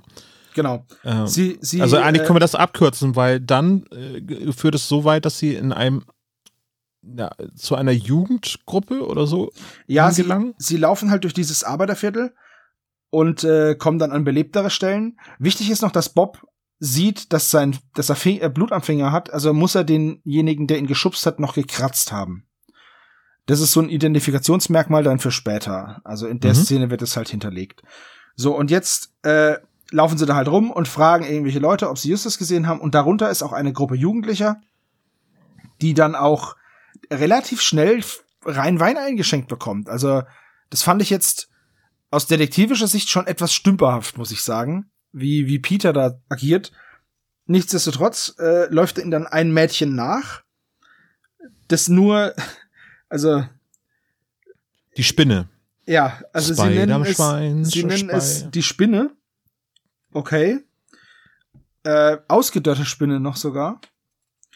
Und dann kommt, dann dann sagt sie hier, ich bringe euch da hin und dann kommt Musik in dieser Szene. Und jetzt würde ich ganz gerne mal das zum Anlass nehmen, weil die Szene wird dadurch unterbrochen, aber es gibt ja keine neue Szene dadurch. Und jetzt möchte ich euch mal fragen, was ihr da zu dem Thema Musik sagt in der Folge. Ich weiß, ich gehe da nie so wirklich drauf ein, aber mir ist es halt so vorgekommen, als wäre die unglaublich lange. Also nicht nur dieser eine Abschnitt, sondern überhaupt, immer wenn Musik eingespielt wird, ist die übermäßig viel länger als normal, gefühlt für mich. Ist mir gar nicht aufgefallen. Nee, kann ich nicht bestätigen. Okay, dann ist es länger vielleicht nur ein... Länger kam sie mir auch nicht vor, aber es kam, für mich, kam mir so vor wie so ein Best-of drei Fragezeichen Füllermusik. Ja, das auch. Also es kam einfach sehr, sehr viel Musik und vielleicht können wir da auch nochmal drauf eingehen. Als sie das erste Mal in der Pension sind, hat man im Hintergrund die ganze Zeit so richtig schönes Pensions... Äh, so ein Pensionsgeräuschpegel mit Geschirr und Leuten und in der Küche und Tellerspülen und das ist einfach, dieser ganze Soundteppich, der in dem ganzen Hörspiel ist, den finde ich total gut. Mhm. Also der hat mir total gut gefallen. Der ist an jeder Stelle stimmungsvoll, nicht einmal irgendwie daneben. Die Musik ist manchmal, wechselt die zwischen zwei oder drei Themen so schnell hin und her oder ineinander über, dass ich mir denke, ah, okay, warte, jetzt entscheide ich doch erstmal für eins. Aber grundsätzlich finde ich den Soundteppich total gelungen. Welche Haarfarbe hat Franka? Also Rot. Die Spinne. Rot. Meinst aber es wird zu Anfang blond. Ein, ein blondes ja, Mädchen. Blond. Aber, aber rotblond halt, ne? Denke ich. Aber ja, ja okay. Da bin ich auch drüber gestolpert, dass erst blondes Mädchen heißt, dann rothaarig. Aber wie Peter über dieses Mädchen redet, ist doch auch echt unter aller Sau, oder? Die Spinne? Ja, ja nein, er nennt sie Spinne mit so einer Nickelbrille und wenn die sich bewegt, dann ist die wie ein Insekt und dann macht er sie noch nach und alle lachen. Das ist voll arschig. Also ja, Justus hätte jetzt gesagt, Peter, dir ist schon klar, dass eine Spinne kein Insekt ist, oder? Ja gut, wahrscheinlich hat er dann als Gottesanbeterin gedacht, aber ich, ich finde einfach, wie sie sich da verhalten, das ist halt neunzehnhundertfünfundneunzig passiert, ne? Aber es ist total, das würdest du heute nicht mehr machen können. Ungewöhnlich. So. Ja. Also du kannst ihre Physiognomie ja beschreiben, aber das ist so abschätzig die ganze Zeit. Und eine Spinne ist jetzt auch nicht ein Tier, wo man sagt, oh. Und deswegen oh. ist es halt einfach. Wenn sie nicht. Jetzt noch eine Geiernase hätte, ne? Ja, dann wäre alles perfekt. Nein, aber ich finde es einfach, ich fand's, also diese Szene hat die drei Fragezeichen nicht sympathisch gemacht, tut mir leid. Vor, vor allem, nee. äh, was, was ich viel komischer finde, ist die Beschreibung der Bewegung als Spinne und sie dann nachzuäffen, sodass sie sich komisch bewegt. Ja. Spinnen sind, also Spinnen sind jetzt nicht so hübsch und Spinnen sind jetzt auch keine sonderlich äh, tollen Haustiere oder so. Aber eine Spinne, wenn die sich bewegt, das hat schon eine gewisse Leichtigkeit und eine gewisse Eleganz, so diese acht Beine so zu koordinieren. Also da würde ich jetzt nicht sagen, dass die, dass eine Spinne komisch läuft. Ja, ich meine, nee, vor, ne, vor allem, wie läuft ein Mensch wie eine Spinne? Das kann ich mir überhaupt nicht vorstellen. Ja, vor allem vielen mit ein paar Zusatzbeinen. Ähm, aber so, so jetzt stellt euch mal, mal vor, so eine Spinne in dem Monty Python-Sketch The uh, Ministry of Silly Ministry Walks. of Silly Walks. Aber in der Spinnenversion, das wäre doch sehr viel lustiger, weil mehr Beine. Ja, das stimmt. Spinnen sind ja deswegen für viele Menschen so gruselig, wegen der vielen Beine und weil die in der Bewegung so unnatürlich aussieht. Je mehr Beine ein Tier hat, desto ekliger wird's. Für ja, den deswegen sind Haie ja auch total schnieke. Ich finde Tausendfüßler, die so in Wellen sich bewegen, das finde ich ziemlich cool. Ja, aber viele Menschen finden das total widerlich. Ja. Also ich, und was ist denn ja, mit also ist es ist Haien? Also wirklich... Also P C ist Peter dort auf gar keinen Fall irgendwie und sollte man wirklich nicht mehr so machen, ähm, eine Person so zu bezeichnen. Irgendwie, das würde wahrscheinlich heute nicht meinst, mehr passieren. Er und ist ja nicht P C-ter. Er ist auf keinen Fall P C-ter. ich, ich weiß, wo es rausgeht. Macht's gut. Tschüss. Ja gut, also. War nach, nicht nett mit dir. So. Nachdem wir jetzt über den Soundteppich gesprochen haben, also ich, und über die Musik, Ähm, geht jetzt diese Szene weiter. Sie kommen in dieses Backsteinhaus und finden dort Justus in einem Schrank. Und äh, ja, dann kommt dieses haha, wir machen uns lustig über das Mädchen, das, das Justus gerettet hat, weil wir zu doof waren, ihn zu finden. Und dann gehen sie zurück in die Pension. Ist dann am nächsten Tag schon und es gibt Frühstück. Ohne das Mädchen natürlich, ne? Ja. Jetzt kommt wieder eine Szene, die liebe ich ja total. Weil gegessen Essen und Reden. Spaghetti. Gibt es Spaghetti? Ja, weil, nee, die essen irgendwas, aber essen und reden. Aber sie sind in Italien, es muss Spaghetti geben, weil hier Ignazio und seine Frau, ich habe vergessen, wie sie heißt, ähm, Sophia. Sophia, kochen nur Spaghetti. In beiden Szenen, in denen Ignazio auftaucht, werden Spaghetti gekocht. Naja, die haben eine Pension, vielleicht haben die eine Speisekarte und vielleicht gibt's da halt immer ein Menü. Spaghetti kann man ja mit, mit mannigfaltigen Soßen reichen. Ja, mit Ketchup, mit, mit Mayo, mit, mit Majoran. Oh, Spaghetti mit Mayo? Also, du bist so eine, ja, ja, ja, ja, ja. So eine Kartoffel. Das ist so unglaublich. Falls, falls es nochmal irgendwie eine Outtake-Szene geben sollte, wo ihr beide disconnected seid und ich wieder ein Rezept zum Besten geben kann, erinnert mich bitte daran, dass ich Sauce Bolognese einmal erkläre als Rezept. Aber Olaf, du kochst in deiner Freizeit tatsächlich gerne, ne? Also ja, sehr gerne. Kein Flachs, das ist ein Hobby von dir. Nee, Flachs mache ich nicht, ich koche, ja. Ja. Mhm. Das Einzige, was ich mache, ist, ich koche vor Wut. Aber das war's. Ich kann aber gut essen. Olaf, wir ergänzen uns hervorragend. Ja, wir haben, glaube ich, noch, ich habe noch nicht für dich gekocht, glaube ich. Ne? Nee, eigentlich nicht. Da müssen wir mal machen. Ja, also ich gerne. glaube, die Gerichte, die ich so, also mir, ich habe mir ein paar Gerichte angeeignet und die kann ich, glaube ich, mittlerweile ganz gut. So ist es halt meistens bei angeeigneten Rezepten. Ja, aber so Spiegelei-Schupfnudeln, das zählt jetzt nicht, weil das kann ich auch. Nee, nee, nee, ich, ich mache dann auch schon ein paar aufwendigere Sachen. Schupfnudeln mit Sauerkraut? Nee, aber Spätzle selber machen tue ich zum Beispiel. Ah, okay, das finde ich cool. Ja. Weil das ist nicht so schwer. Tüte auf und dann in heißes Wasser. Nein, eben nicht. Muss die Spätzleria von Tupperware holen. Ja, genau, die benutze ich. Ja, echt jetzt? Ja. ja. Die Michelle macht die immer ohne alles, mit einem Messer und einem Brett. Das ist schon ja, okay. Äh, aber die ja, kommt auch aus. Können wir weitermachen, bitte? So, lass mich kurz, lass mich kurz gucken, wo wir waren. Ähm, ist jetzt ein bisschen verwirrend alles.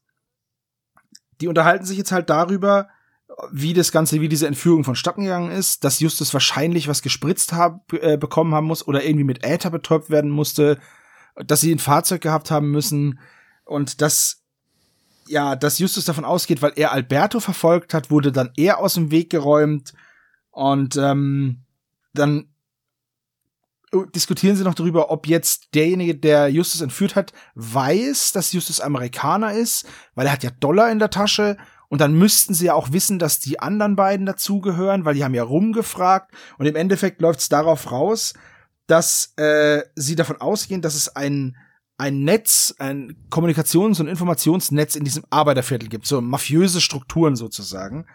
Es wird nicht ein einziges Mal Mafia erwähnt, obwohl Richtig. sie in Italien sind. Richtig, das wird nicht gemacht, dafür wird wieder die Spinne erwähnt und ein bisschen auf der rumgehackt.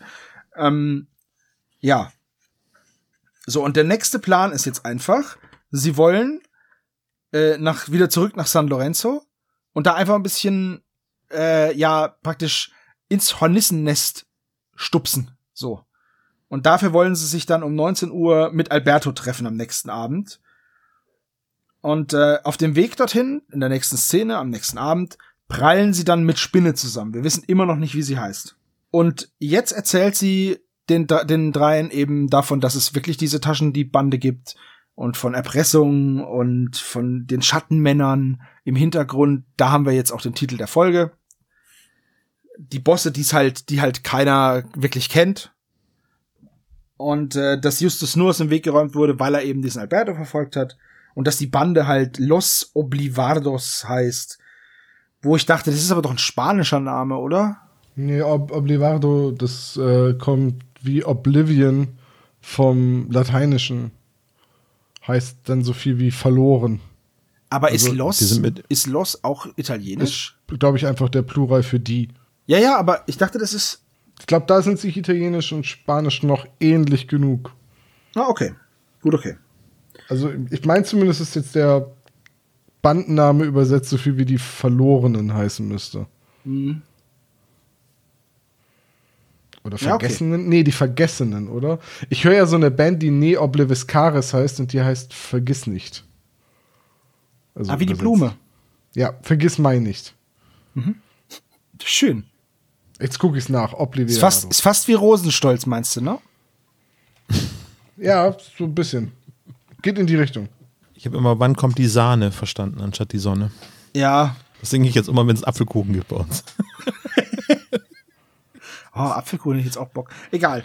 Also, so. auf, also übrigens, wenn die Bande Los Obligados heißen würde, wären es die Obligatorischen. Ja, und wenn es die Expendables wären, wären es die Austausch- Austauschbaren, aber sie heißen Obligados. Als nächstes, wie sie gehen weiter Richtung dieses Viertels und kommen jetzt eben an, an einem Menschenauflauf vorbei. Polizei ist überall, alles Aufregung. Und jetzt holt Justus seinen Taschensprachcomputer raus und übersetzt ein Wort, das er jetzt ganz oft gehört hat, und das ist nämlich Rabadimento. So, ich entschuldige mich bei allen italienisch sprechenden Mitmenschen. Ich habe es bestimmt total falsch ausgesprochen. Und das heißt wohl, dass irgendwie Entführung. So. Und jetzt findet Peter die Brille von Spinne und dann hauen sie ab. Ist die Brille eigentlich kaputt? Äh, we- weiß ich nicht, wird nicht gesagt. Auf jeden Fall weil legt am Peter Ende sie dann will die Spinne ja, ach so, ja, okay, weil die Spinne will ja am Ende eine neue Brille haben. Da dachte ich jetzt, muss die alte ja kaputt sein. Ja, ja äh, hab ich auch so gedacht. Justus sagt ihm dann, er möge sie doch bitte wieder hinlegen. Und dass sie dann einfach verschwinden und sie gehen auch nicht zur Polizei und erzählen auch nichts, sondern sie hauen einfach ab. Ja, es ist eine kaputte Brille. Seht mal, was da hier auf dem Boden liegt. Eine kaputte Brille. Aha, sagt Justus. Aha. Aha. Sieh an. Ja, genau. So, zurück zur Pension und erstmal zum Ignazio in die Küche. Weil der Vetter Maurizio kommt jetzt wieder ins Spiel, der ja vorhin ganz kurz angedeutet worden ist und der soll mal seine ähm, Kontakte spielen lassen, um herauszubekommen, ab Alberto, der Fotograf, irgendwie Dreck am Stecken hat. Und genau. Und ja. Jetzt reagiert Ignazio total untypisch für den Italiener und sagt, nee, es geht nicht. Stupido. Ja, Korruption, also, das geht nicht. Vetternwirtschaft kennen wir hier in Italien nicht. Richtig, also das habe ich natürlich nur sarkastisch gemeint, aber er, er sagt halt, das finde ich ganz cool, dass er sagt, hä, nee, wieso soll er das denn machen, das ist nicht erlaubt. Und äh, ja, dann ködert ihn Justus sozusagen irgendwie. Habt ihr diesen Köder so wirklich verstanden? Wenn Justus Informationen bekommt, dann erzählt er ihm was, was über Alberto oder so? Nee, über Spinne. Er will was über Spinne erzählen und dafür will er die Infos über Alberto. Was interessiert denn den Maurizio das? Naja, die Spinne ist entführt worden und Maurizio könnte damit den Fall lösen und als Held gefeiert werden oder so. Ja, meinst du? Keine Ahnung. Ja, habe ich auch so verstanden. Keine ja. Ahnung. Es ist so ja, nur, dass die Polizei nicht zu, nicht zu keinem Moment eingeweiht wird. Ja, das stimmt schon. Ich, ich könnte mir vorstellen, dass hier eine der eher massiveren Kürzungen im Vergleich zum Buch vorliegt. Aber das wird uns dann ja später wahrscheinlich wieder Doktor Knobel sagen, der mir ja die Bücher geklaut hat. Richtig, ich vermute auch. Hast du die Daumenschrauben denn besorgt? Ja, ich habe ich hier. Direkt neben den glühenden Nägeln. Ah ja, sehr ah, schön. Sehr schön. Habt ihr auch dieses lustige no. Fingerhütchen, wo man so Finger reinsteckt und dann kann man die nicht mehr raustun? So, die, das äh, so eine Fingerfalle.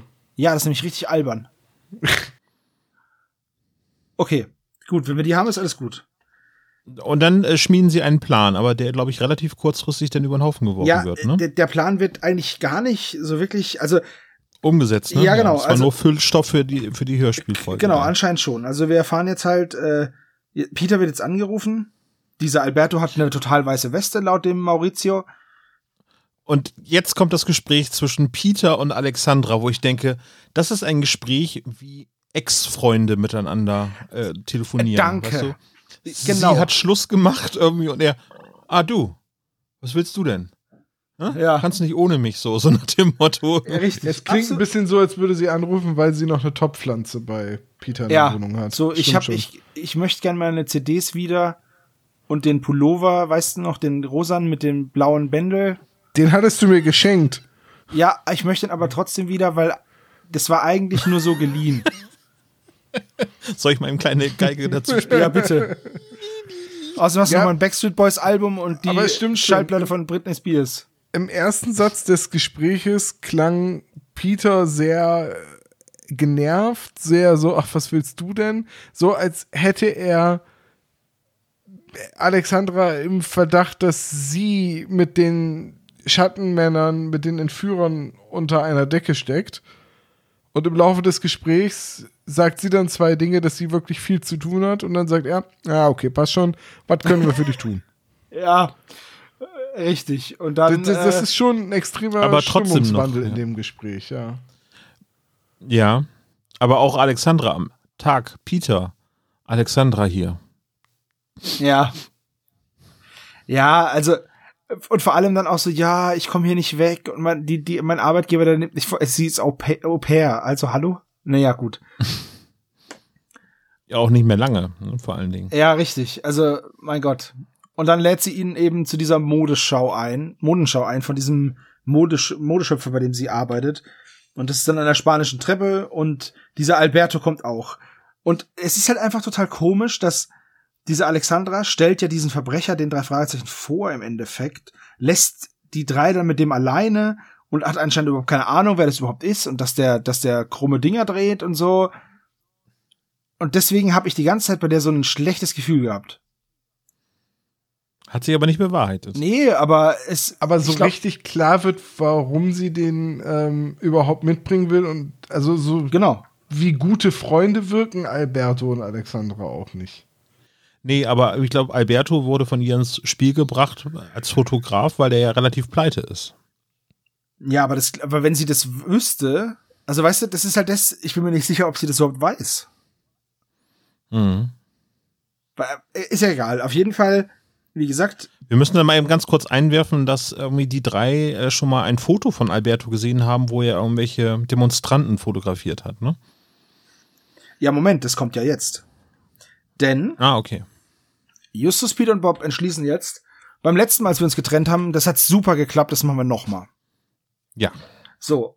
Äh, und natürlich macht ja auch wieder Justus den harten Part und geht zu Alberto, während die anderen nochmal suchen sollen, ob sie Spinne irgendwo am Bahnhof finden. Und die Begründung dafür ist, naja, wir kennen uns ja hier nicht aus. Deswegen suchen wir da, wo wir uns auskennen, also am Bahnhof.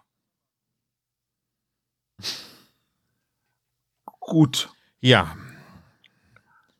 Okay. Ist eine Möglichkeit. Kann man machen, ist aber scheiße. Ja, volle Kalle. Ja. Aber dann, aber Justus ist ultra hardboiled in der nächsten Szene, also. Ja. Das. Das, das stimmt. Das Wahrscheinlich hat er gedacht, ist nur ein kleiner Italiener, den mache ich fertig. Ja, genau. Also, wie gesagt, das hat beim letzten Mal schon so gut geklappt, ich mach's nochmal. So, Lerneffekt gleich null. Er geht halt zu diesem Alberto und bricht da ein, als er nichts hört und findet dann eben Spinne in der Dunkelkammer, gefesselt und geknebelt. Eigentlich voll die gruselige Vorstellung, wenn man sich das mal so reinzieht, ne? Bricht da ein, sagt noch, ah, Totenstille, so, ne? Nichts zu hören. Und dann findet er eben dieses gefesselte Mädchen und irgendwie bleibt der total cool. So, also, ja, so man... Ah, jetzt sind wir beide entführt worden, so man, jetzt ja, haben wir's gemeinsam. Genau, er, er lacht noch so, haha, juhu, lol, so, ganz komisch. Ja, ja, ja, ja. Ja. Und dann? Ja, dann findet er, dann findet er die Fotos, die du gerade erwähnt hast. Ja, stimmt, ja. So.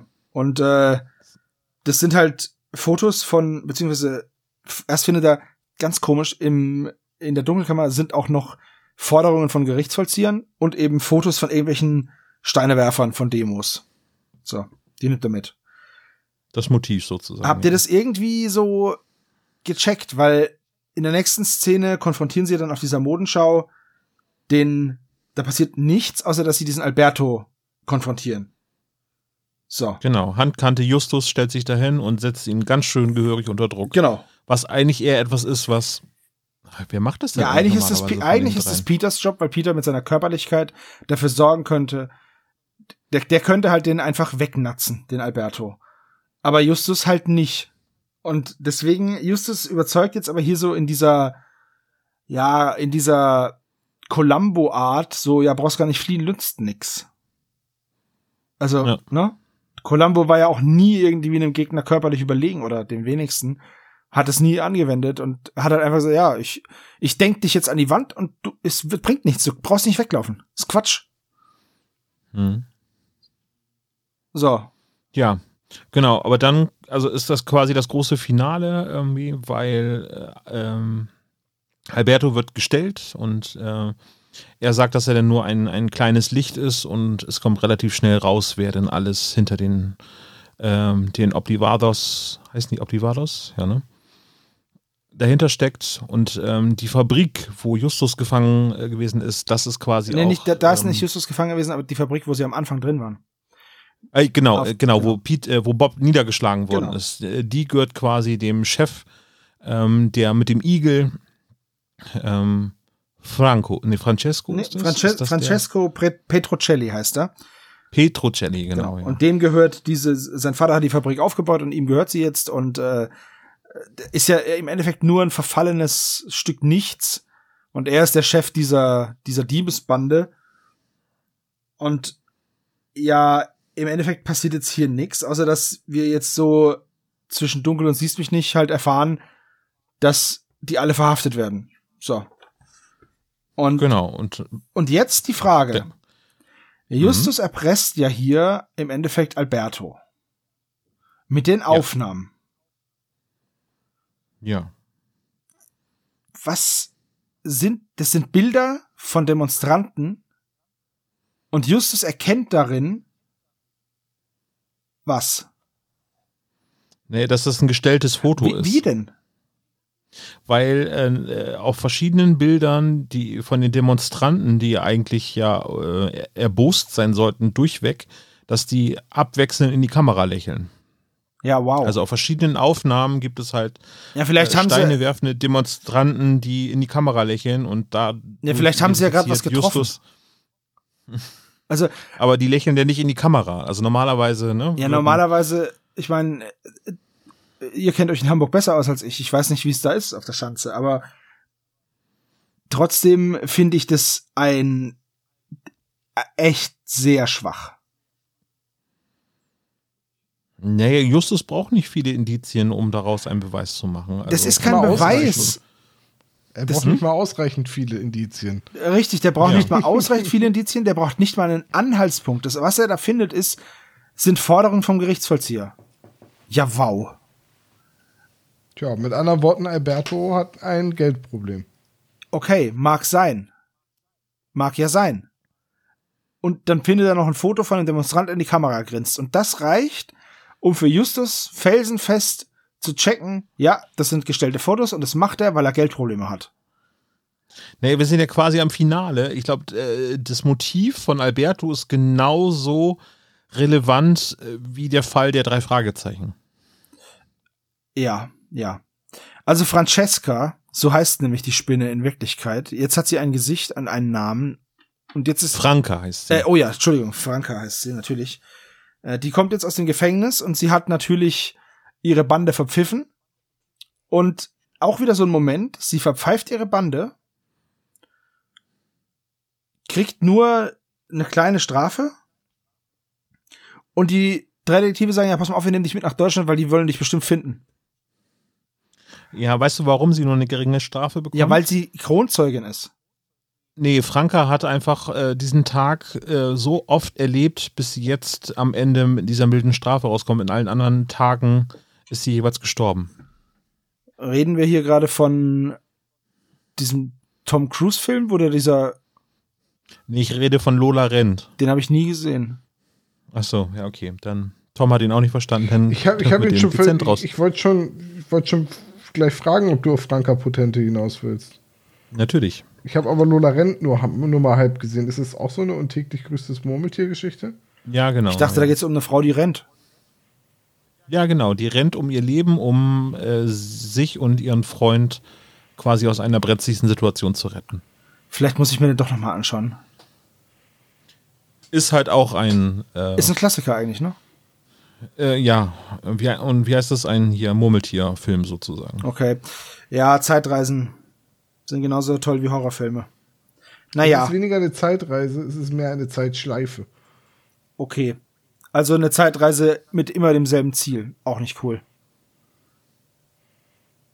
Ja, es gibt schon ein paar coole Filme. Ja, aber okay. Das Motiv ist natürlich immer das gleiche. Gut, egal. Also, wie gesagt, äh, ja, wir müssen dich mitnehmen nach Deutschland, weil dich deine Bande wahrscheinlich umbringen will. Ahaha, lol, dann kaufe ich mir mal eine neue Brille, ne? Hihi.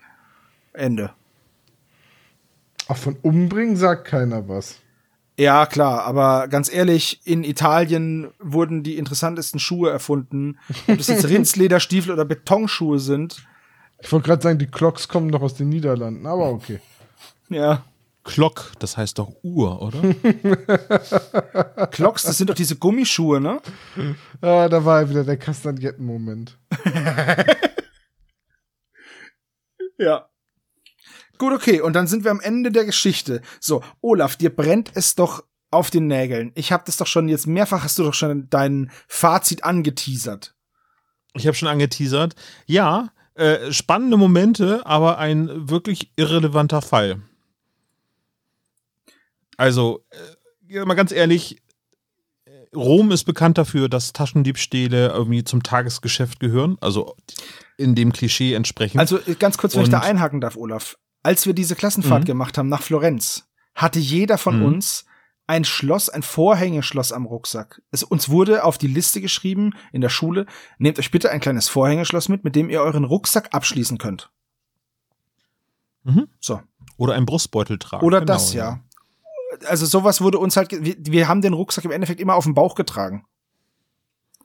Also, das, ich meine, gut, das ist auch schon echt fünfzehn, fast zwanzig Jahre her, aber trotzdem. So, warum hat Justus so viel Kohle bei sich? Das ist die erste Frage irgendwie so, damit es geklaut wird und es ein relevanter Fall wird, weil es geht eigentlich nur um hundert Dollar. Ja. Das sind halt zwanzig Monatsmieten für Onkel Ramos. Von daher. Der Ramos-Index. Oder, oder hundert Koffer von Gulliver. Oder das, ja. Stell dir mal vor, Justus rennt mit hundert Koffern. Wie viele, wie viele Posten sind das? Und die werden ihm alle geklaut worden. Von so einer ganzen Armada aus Vespas. Die kommen da so vorbei. Die fahren die die ganze Zeit im Zickzack hin und her. Und das ist dann so ein Mad Max-Moment. The Italian Job-mäßig, heißt das. So.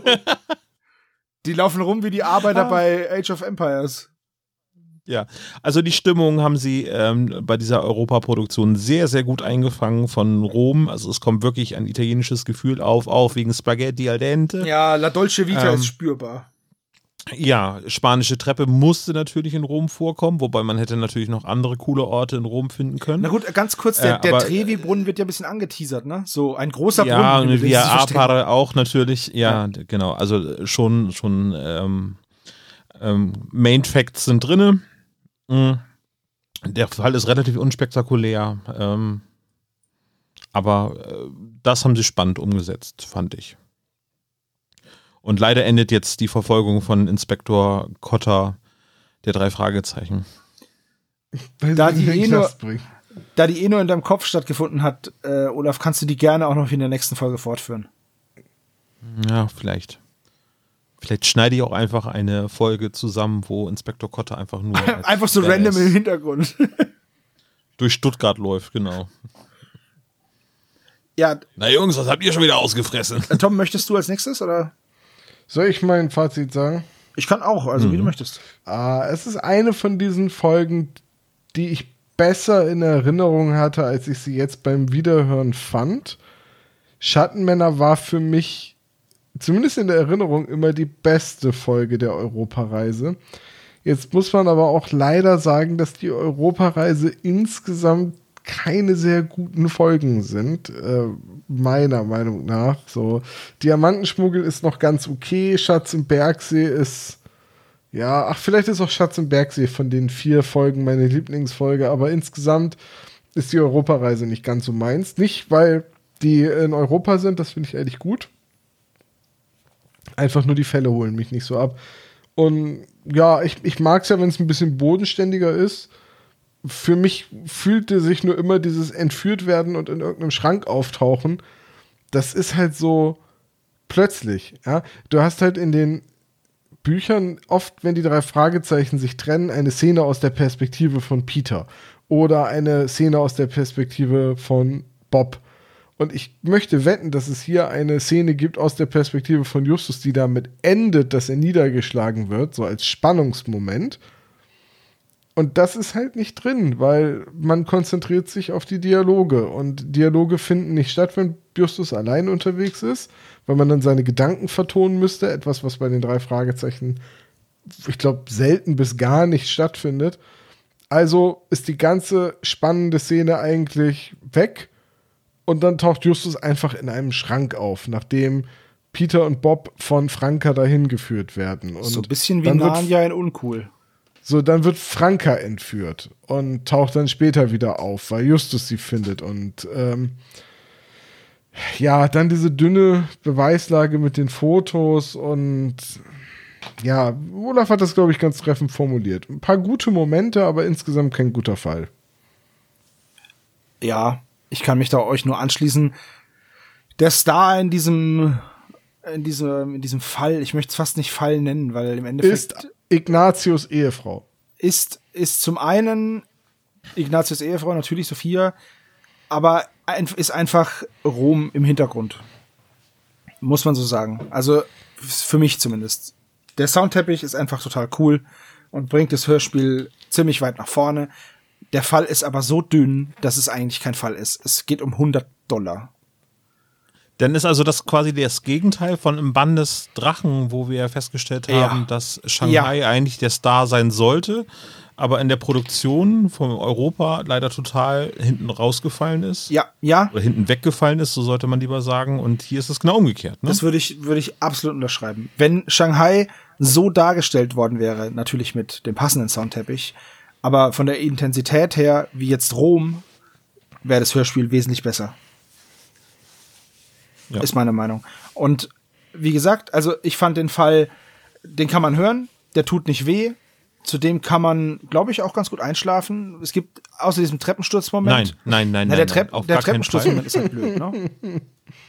Nee, es gibt mehrere Szenen. Also zu Anfang die Italienerin, die äh, ja, nach gut, der die Schrei-Italienerin, ja. Questora ruft, dann, äh, dann Sophia ist auch relativ laut, dann wird Bob niedergeschlagen. Es sind halt alles im, im Minutentakt äh, Szenen, die einen aus dem Schlaf reißen können. So, gut, okay. Das sollte ich noch von Ines als Gruß ausrichten. Ah, okay, gut, weil dann, dann ist es der, der Ines-Index, weil nach mir brauchst nicht gehen, ich schlafe kurz nach dem Intro ein. Also in der Eisdiele wäre ich schon weg gewesen.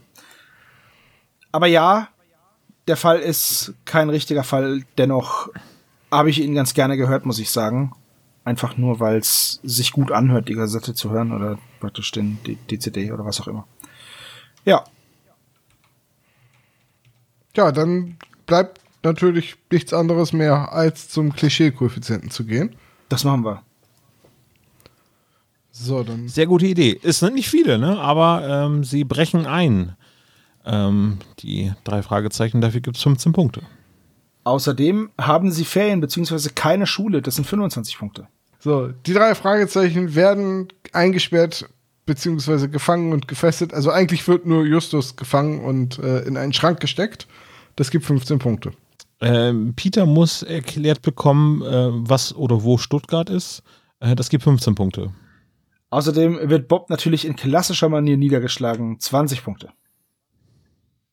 So, Inspektor Cotter und Kommissar Reynolds tauchen nicht auf, außer in ihrer Reinkarnation als äh, Fotograf. Aber Olaf hat, Olaf hat alles versucht, es irgendwie reinzubekommen, aber wir haben gesagt, nein. Eigentlich wollten die drei Fragezeichen doch nur in Ruhe Urlaub machen. Und dann wird, Bob, äh, wird Justus die Tasche geklaut. Und dann wird Justus geklaut. Äh, das gibt fünfzehn Punkte.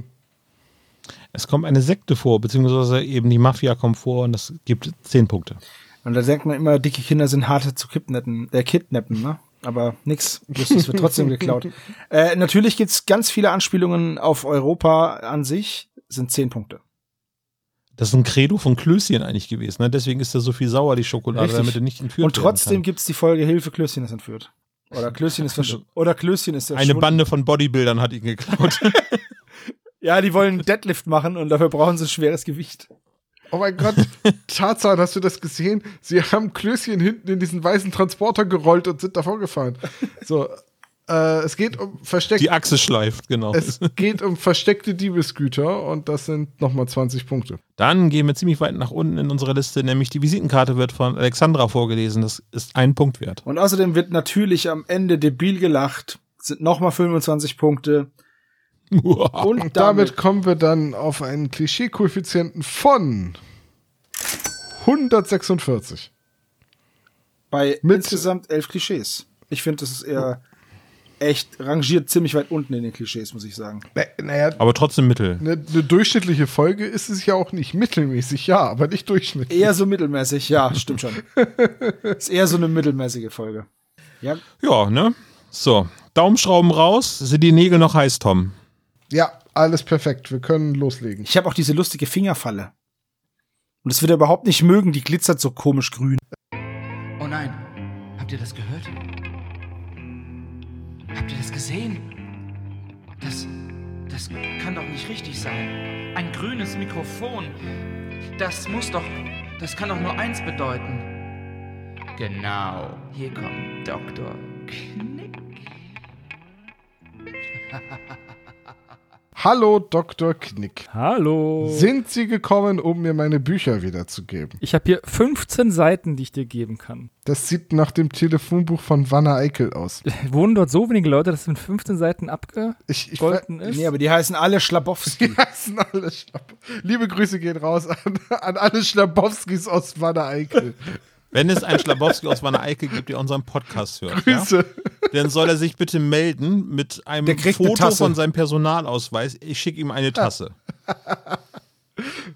Also jetzt zieht irgendjemand schnell um, um unbedingt diese Tasse zu haben. Ja, schnell um, um und benennt sich umgezogen, um. umbenannt. Schnell nach Wanne Eickel. Mir ist die Schreibweise von Schlabowski aber auch egal. Ich würde das natürlich kostenlos machen, ne? Also. Nachher ist das irgendwie ein totales Desaster, weil irgendwie vierzig Olaf, Hörer von uns... Olaf, wenn, wenn du Leute umsonst umbenennst, ist das Urkundenfälschung. Ach so. Ja, oder taufen in der Kirche, das ist dann... Das mache ich auch umsonst.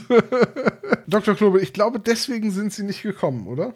Er lenkt Nein, ab von deinem Buch. Genau, ich, ich ähm, hier dann... Nein, ich habe auch äh, jetzt ähm, ein Quiz vorbereitet für euch, aber ich habe auch ein paar Informationen über diesen spannenden Drei-Fragezeichen-Fall. Dann bitte erst die spannenden Sachen, bevor wir den Zenit überschreiten haben. Hier können wir nämlich langsam ausblenden. Die spannenden Sachen sind, dass bis zur Hälfte alles gleich ist. Ist denn wirklich das beste Eis Zitroneneis? Das wird nicht gesagt, aber es gibt nur ganz wenige Abweichungen. Zum Beispiel die Entführung von Justus ist genau so im Buch? Die ist ziemlich genau so.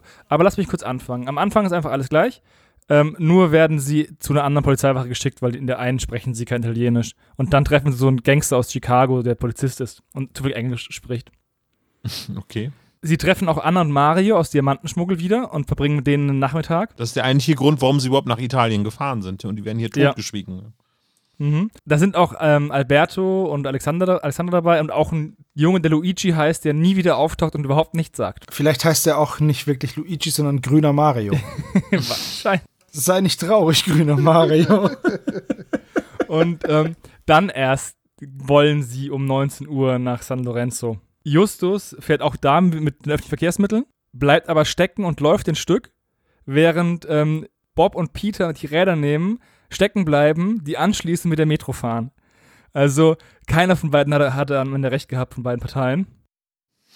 Okay. Und Justus pennt auf der Bank ein, dann sieht er Alberto, folgt ihm und dann wird er K O geschlagen. Aber es ist also schon eine Szene aus der Perspektive von Justus erzählt. Ja, aber die ist vielleicht fünf Sätze. Er kommt da an, setzt sich auf die Bank, schläft ein, wird von einem Güterzug geweckt, äh, sieht Alberto, läuft ihm nach, kriegt dann auf die Fresse.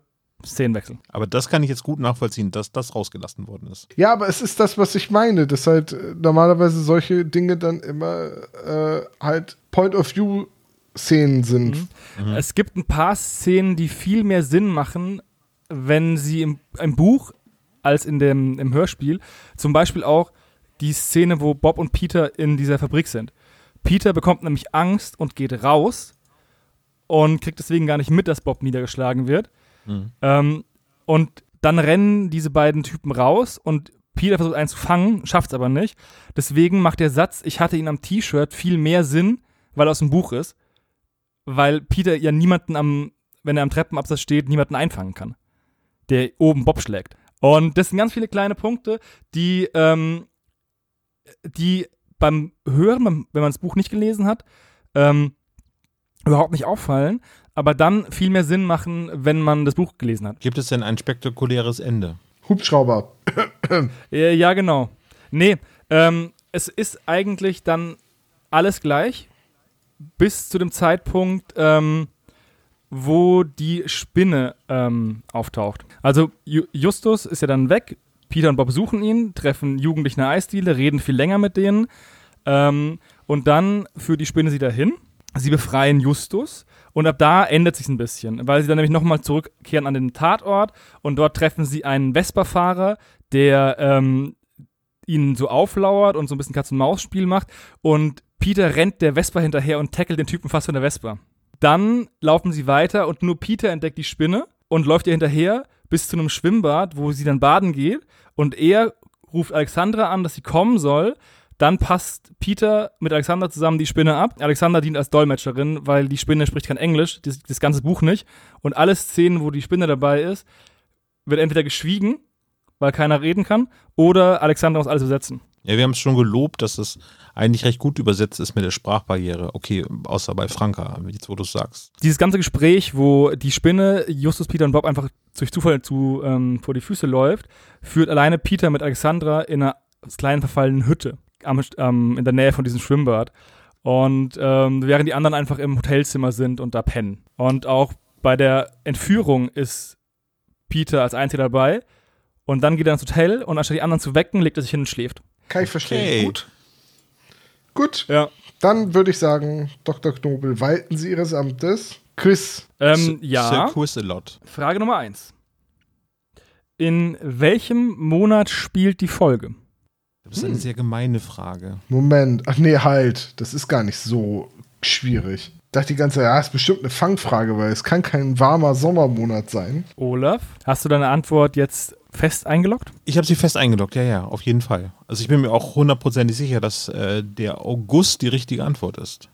Das stimmt auch. Tada, das habe ich auch. Weil ich glaube, es ist die Augustsonne. Es kann natürlich auch sein, dass es eine späte Augustsonne im September ist, aber ich glaube, es ist der August dann, ja. Dann das wird ein so nicht genannt. Dann würde ich sagen, die warme Septembersonne. Aber gut. Ja, es ist der August. Wird am Anfang gleich gesagt, als Justus Rucksack gestohlen wird, in dem im Buch auch ein Mitbringsel für Tante Mathilda drin ist, nämlich Parfum, was oh. die Verbrecher nicht wollen, weswegen Justus sich fragt, ob das dann wohl stinkt und ob ähm, Mathilda das überhaupt möchte. Was zurückkriegt. Das Dilemma, genau. Ja. Frage Nummer zwei. Was für eine Brille trägt denn die Spinne? Eine mit acht Gläsern. Aber Spinnen haben keine Facettenaugen, ne? Nee. Tom, willst du deine Antwort vorlesen? Ja, ich habe gesagt, sie trägt eine Nickelbrille aus Aluminium. Das stimmt, sie trägt eine Nickelbrille, das haben die anderen beiden auch. Ähm, ich sehe es wieder kommen, ihr seid gut vorbereitet. Ah, jetzt, na, den Tag nicht vor Doktor Knobel loben. Was hat sie gesagt, als sie dann wieder aus der Entführung äh, befreit worden ist? Gib mir mal Nickelback, oder? Ich habe auch die ganze Zeit nach etwas gesucht, wo ich mit Nickelback was machen kann. Ja, ne? Aber Frage Nummer drei. Wie lange sucht Justus die Wohnung von Alberto Bigamelli zu Fuß, wohlgemerkt? Ihr habt es auch alle drei richtig. Es ist eine Stunde, die sich ähm, Justus die Via Appia entlang quält, die übrigens kein Gehweg hat, weswegen er die ganze Zeit auf der Straße läuft hat und Angst angefahren zu werden. Dad, du fährst auf dem Aquädukt. Was soll ich denn sonst damit machen, diese etwa ein entferntes Stadtzentrum mit Trinkwasser versorgen? Oh Mann. Oh Mann, der Simpsons-Koeffizient ist aber diesmal auch schon ein bisschen höher als die letzten Male, muss man mal so sagen. Ja. Im Rahmen meiner Möglichkeiten. Der Hauptgrund, warum ähm, die Spinne und ganz viele andere in Rom kriminell werden, ist ja die hohe Jugendarbeitslosigkeit. Wie viel Prozent sind denn laut der Folge arbeitslos der Jugendlichen? Das Kannst du doch mal Zahlen angeben, Thomas? Habe ich. Oh, warte mal, wenn Thomas umrechnen muss, ist das bestimmt falsch. Oder es ist verdammt richtig, Doktor Knobel kann doch nicht mit Zahlen umgehen. Das könnte auch sein, ja. Irgendwo dazwischen wird die Antwort sein. Ähm, Sebastians Antwort fehlt noch. Hä, ich hab's ah, jetzt. jetzt ja, dann, dann löse Olaf. Es sind fünfundzwanzig Prozent, weil jeder Vierte äh, sind nach Adam Riese und Eva Klein sind es fünfundzwanzig Prozent. Boing. Sehr richtig. Die Zahl Hab ist übrigens auch. zurzeit bei ungefähr dreißig Prozent. Das heißt, es wurde nicht besser. Vielleicht sollten die der Fall jetzt mal zurückgehen und einen neuen Fall lösen. Ja, ja auch Seppo kann rechnen und hundert durch vier teilen. Ihr habt bis jetzt alle Fragen, alle richtig. Die letzte Frage ist eine Schätzfrage. Das heißt, es kann ah, nur einen geben. Es sei denn, ihr schätzt wirklich auf den Cent genau alles richtig. Ach du lieber Gott. Der ganze Fall kommt ja nur ins Rollen wegen hundertzweiundfünfzigtausend Lire. Wie viel wäre das heute in Euro? Boah. Jetzt italienische Lire. Ja, keine türkische Lira oder so. Aber wie soll man das denn überhaupt noch umrechnen können? Naja, man kann doch einfach, die Lire hatte doch einen Umrechnungskurs in den Euro. Ich, ich, ich war nie in Italien. Ich habe keine Ahnung, wie stark die italienische Lira war. Nicht stark. Ja, davon gehe ich jetzt mal aus, dass das deutlich mehr ist. Also... also Wie, wie viel waren das? hundertzweiundfünfzig irgendwas, ne? tausend Lire. Ja, genau. hundertzweiundfünfzigtausend irgendwas, ein paar verquetschte. Und das waren ja hundert Dollar. neunzehnhundertfünfundneunzig aber. Ach, du lieber Gott.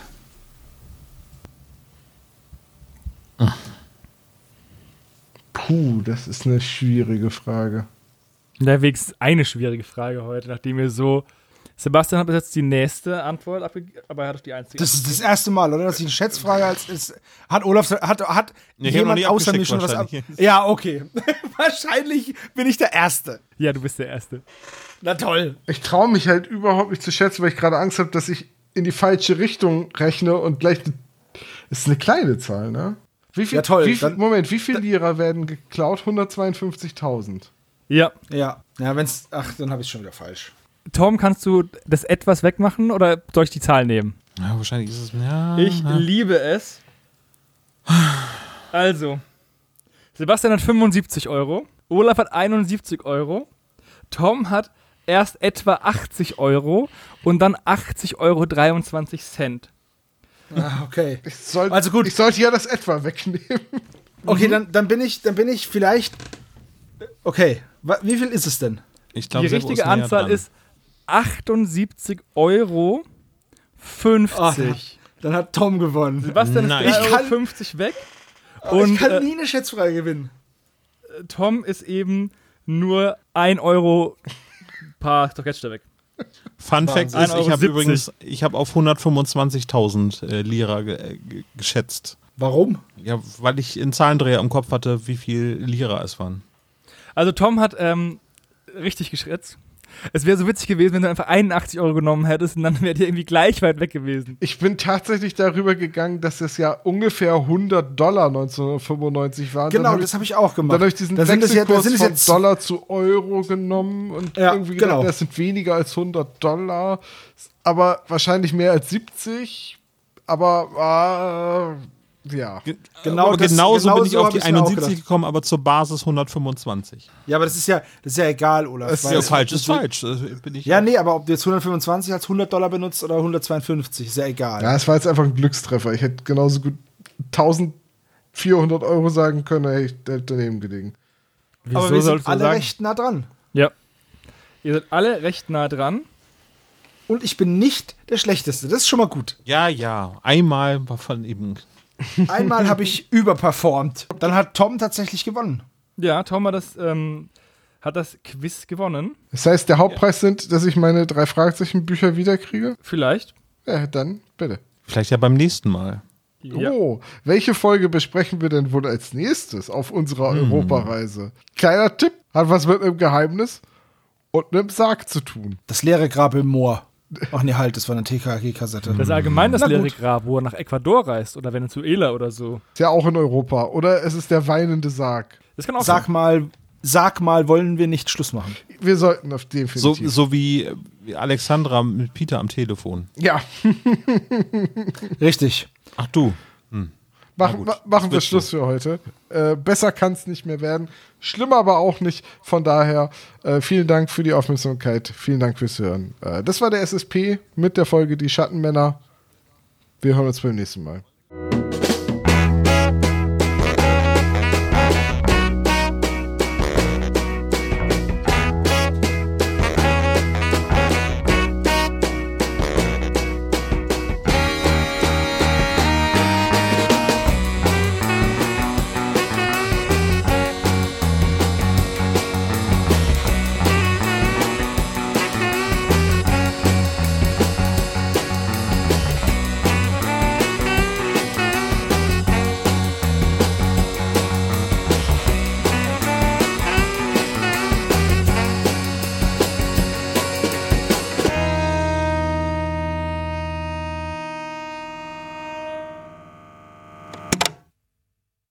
Das war der spezial gelagerte Sonderpodcast. Ihr könnt die Jungs unterstützen über patreon.com slash spezialgelagert oder über paypal.me slash spezialgelagert. Der S S P bedankt sich recht herzlich bei Doktor Orgel für das tolle Intro und der Station Voice Heinz Kreinbaum. Der S S P ist ein Hobbyprojekt und steht in keinem Zusammenhang mit Kosmos oder Europa. Ihr findet den S S P auf Facebook, Twitter und Instagram, jeweils unter Spezial gelagert sowie auf YouTube. Außerdem könnt ihr die Jungs auf dem S S P Discord-Server antreffen. Alle Links findet ihr natürlich auf der Webseite spezialgelagert punkt de. Bis zum nächsten Mal.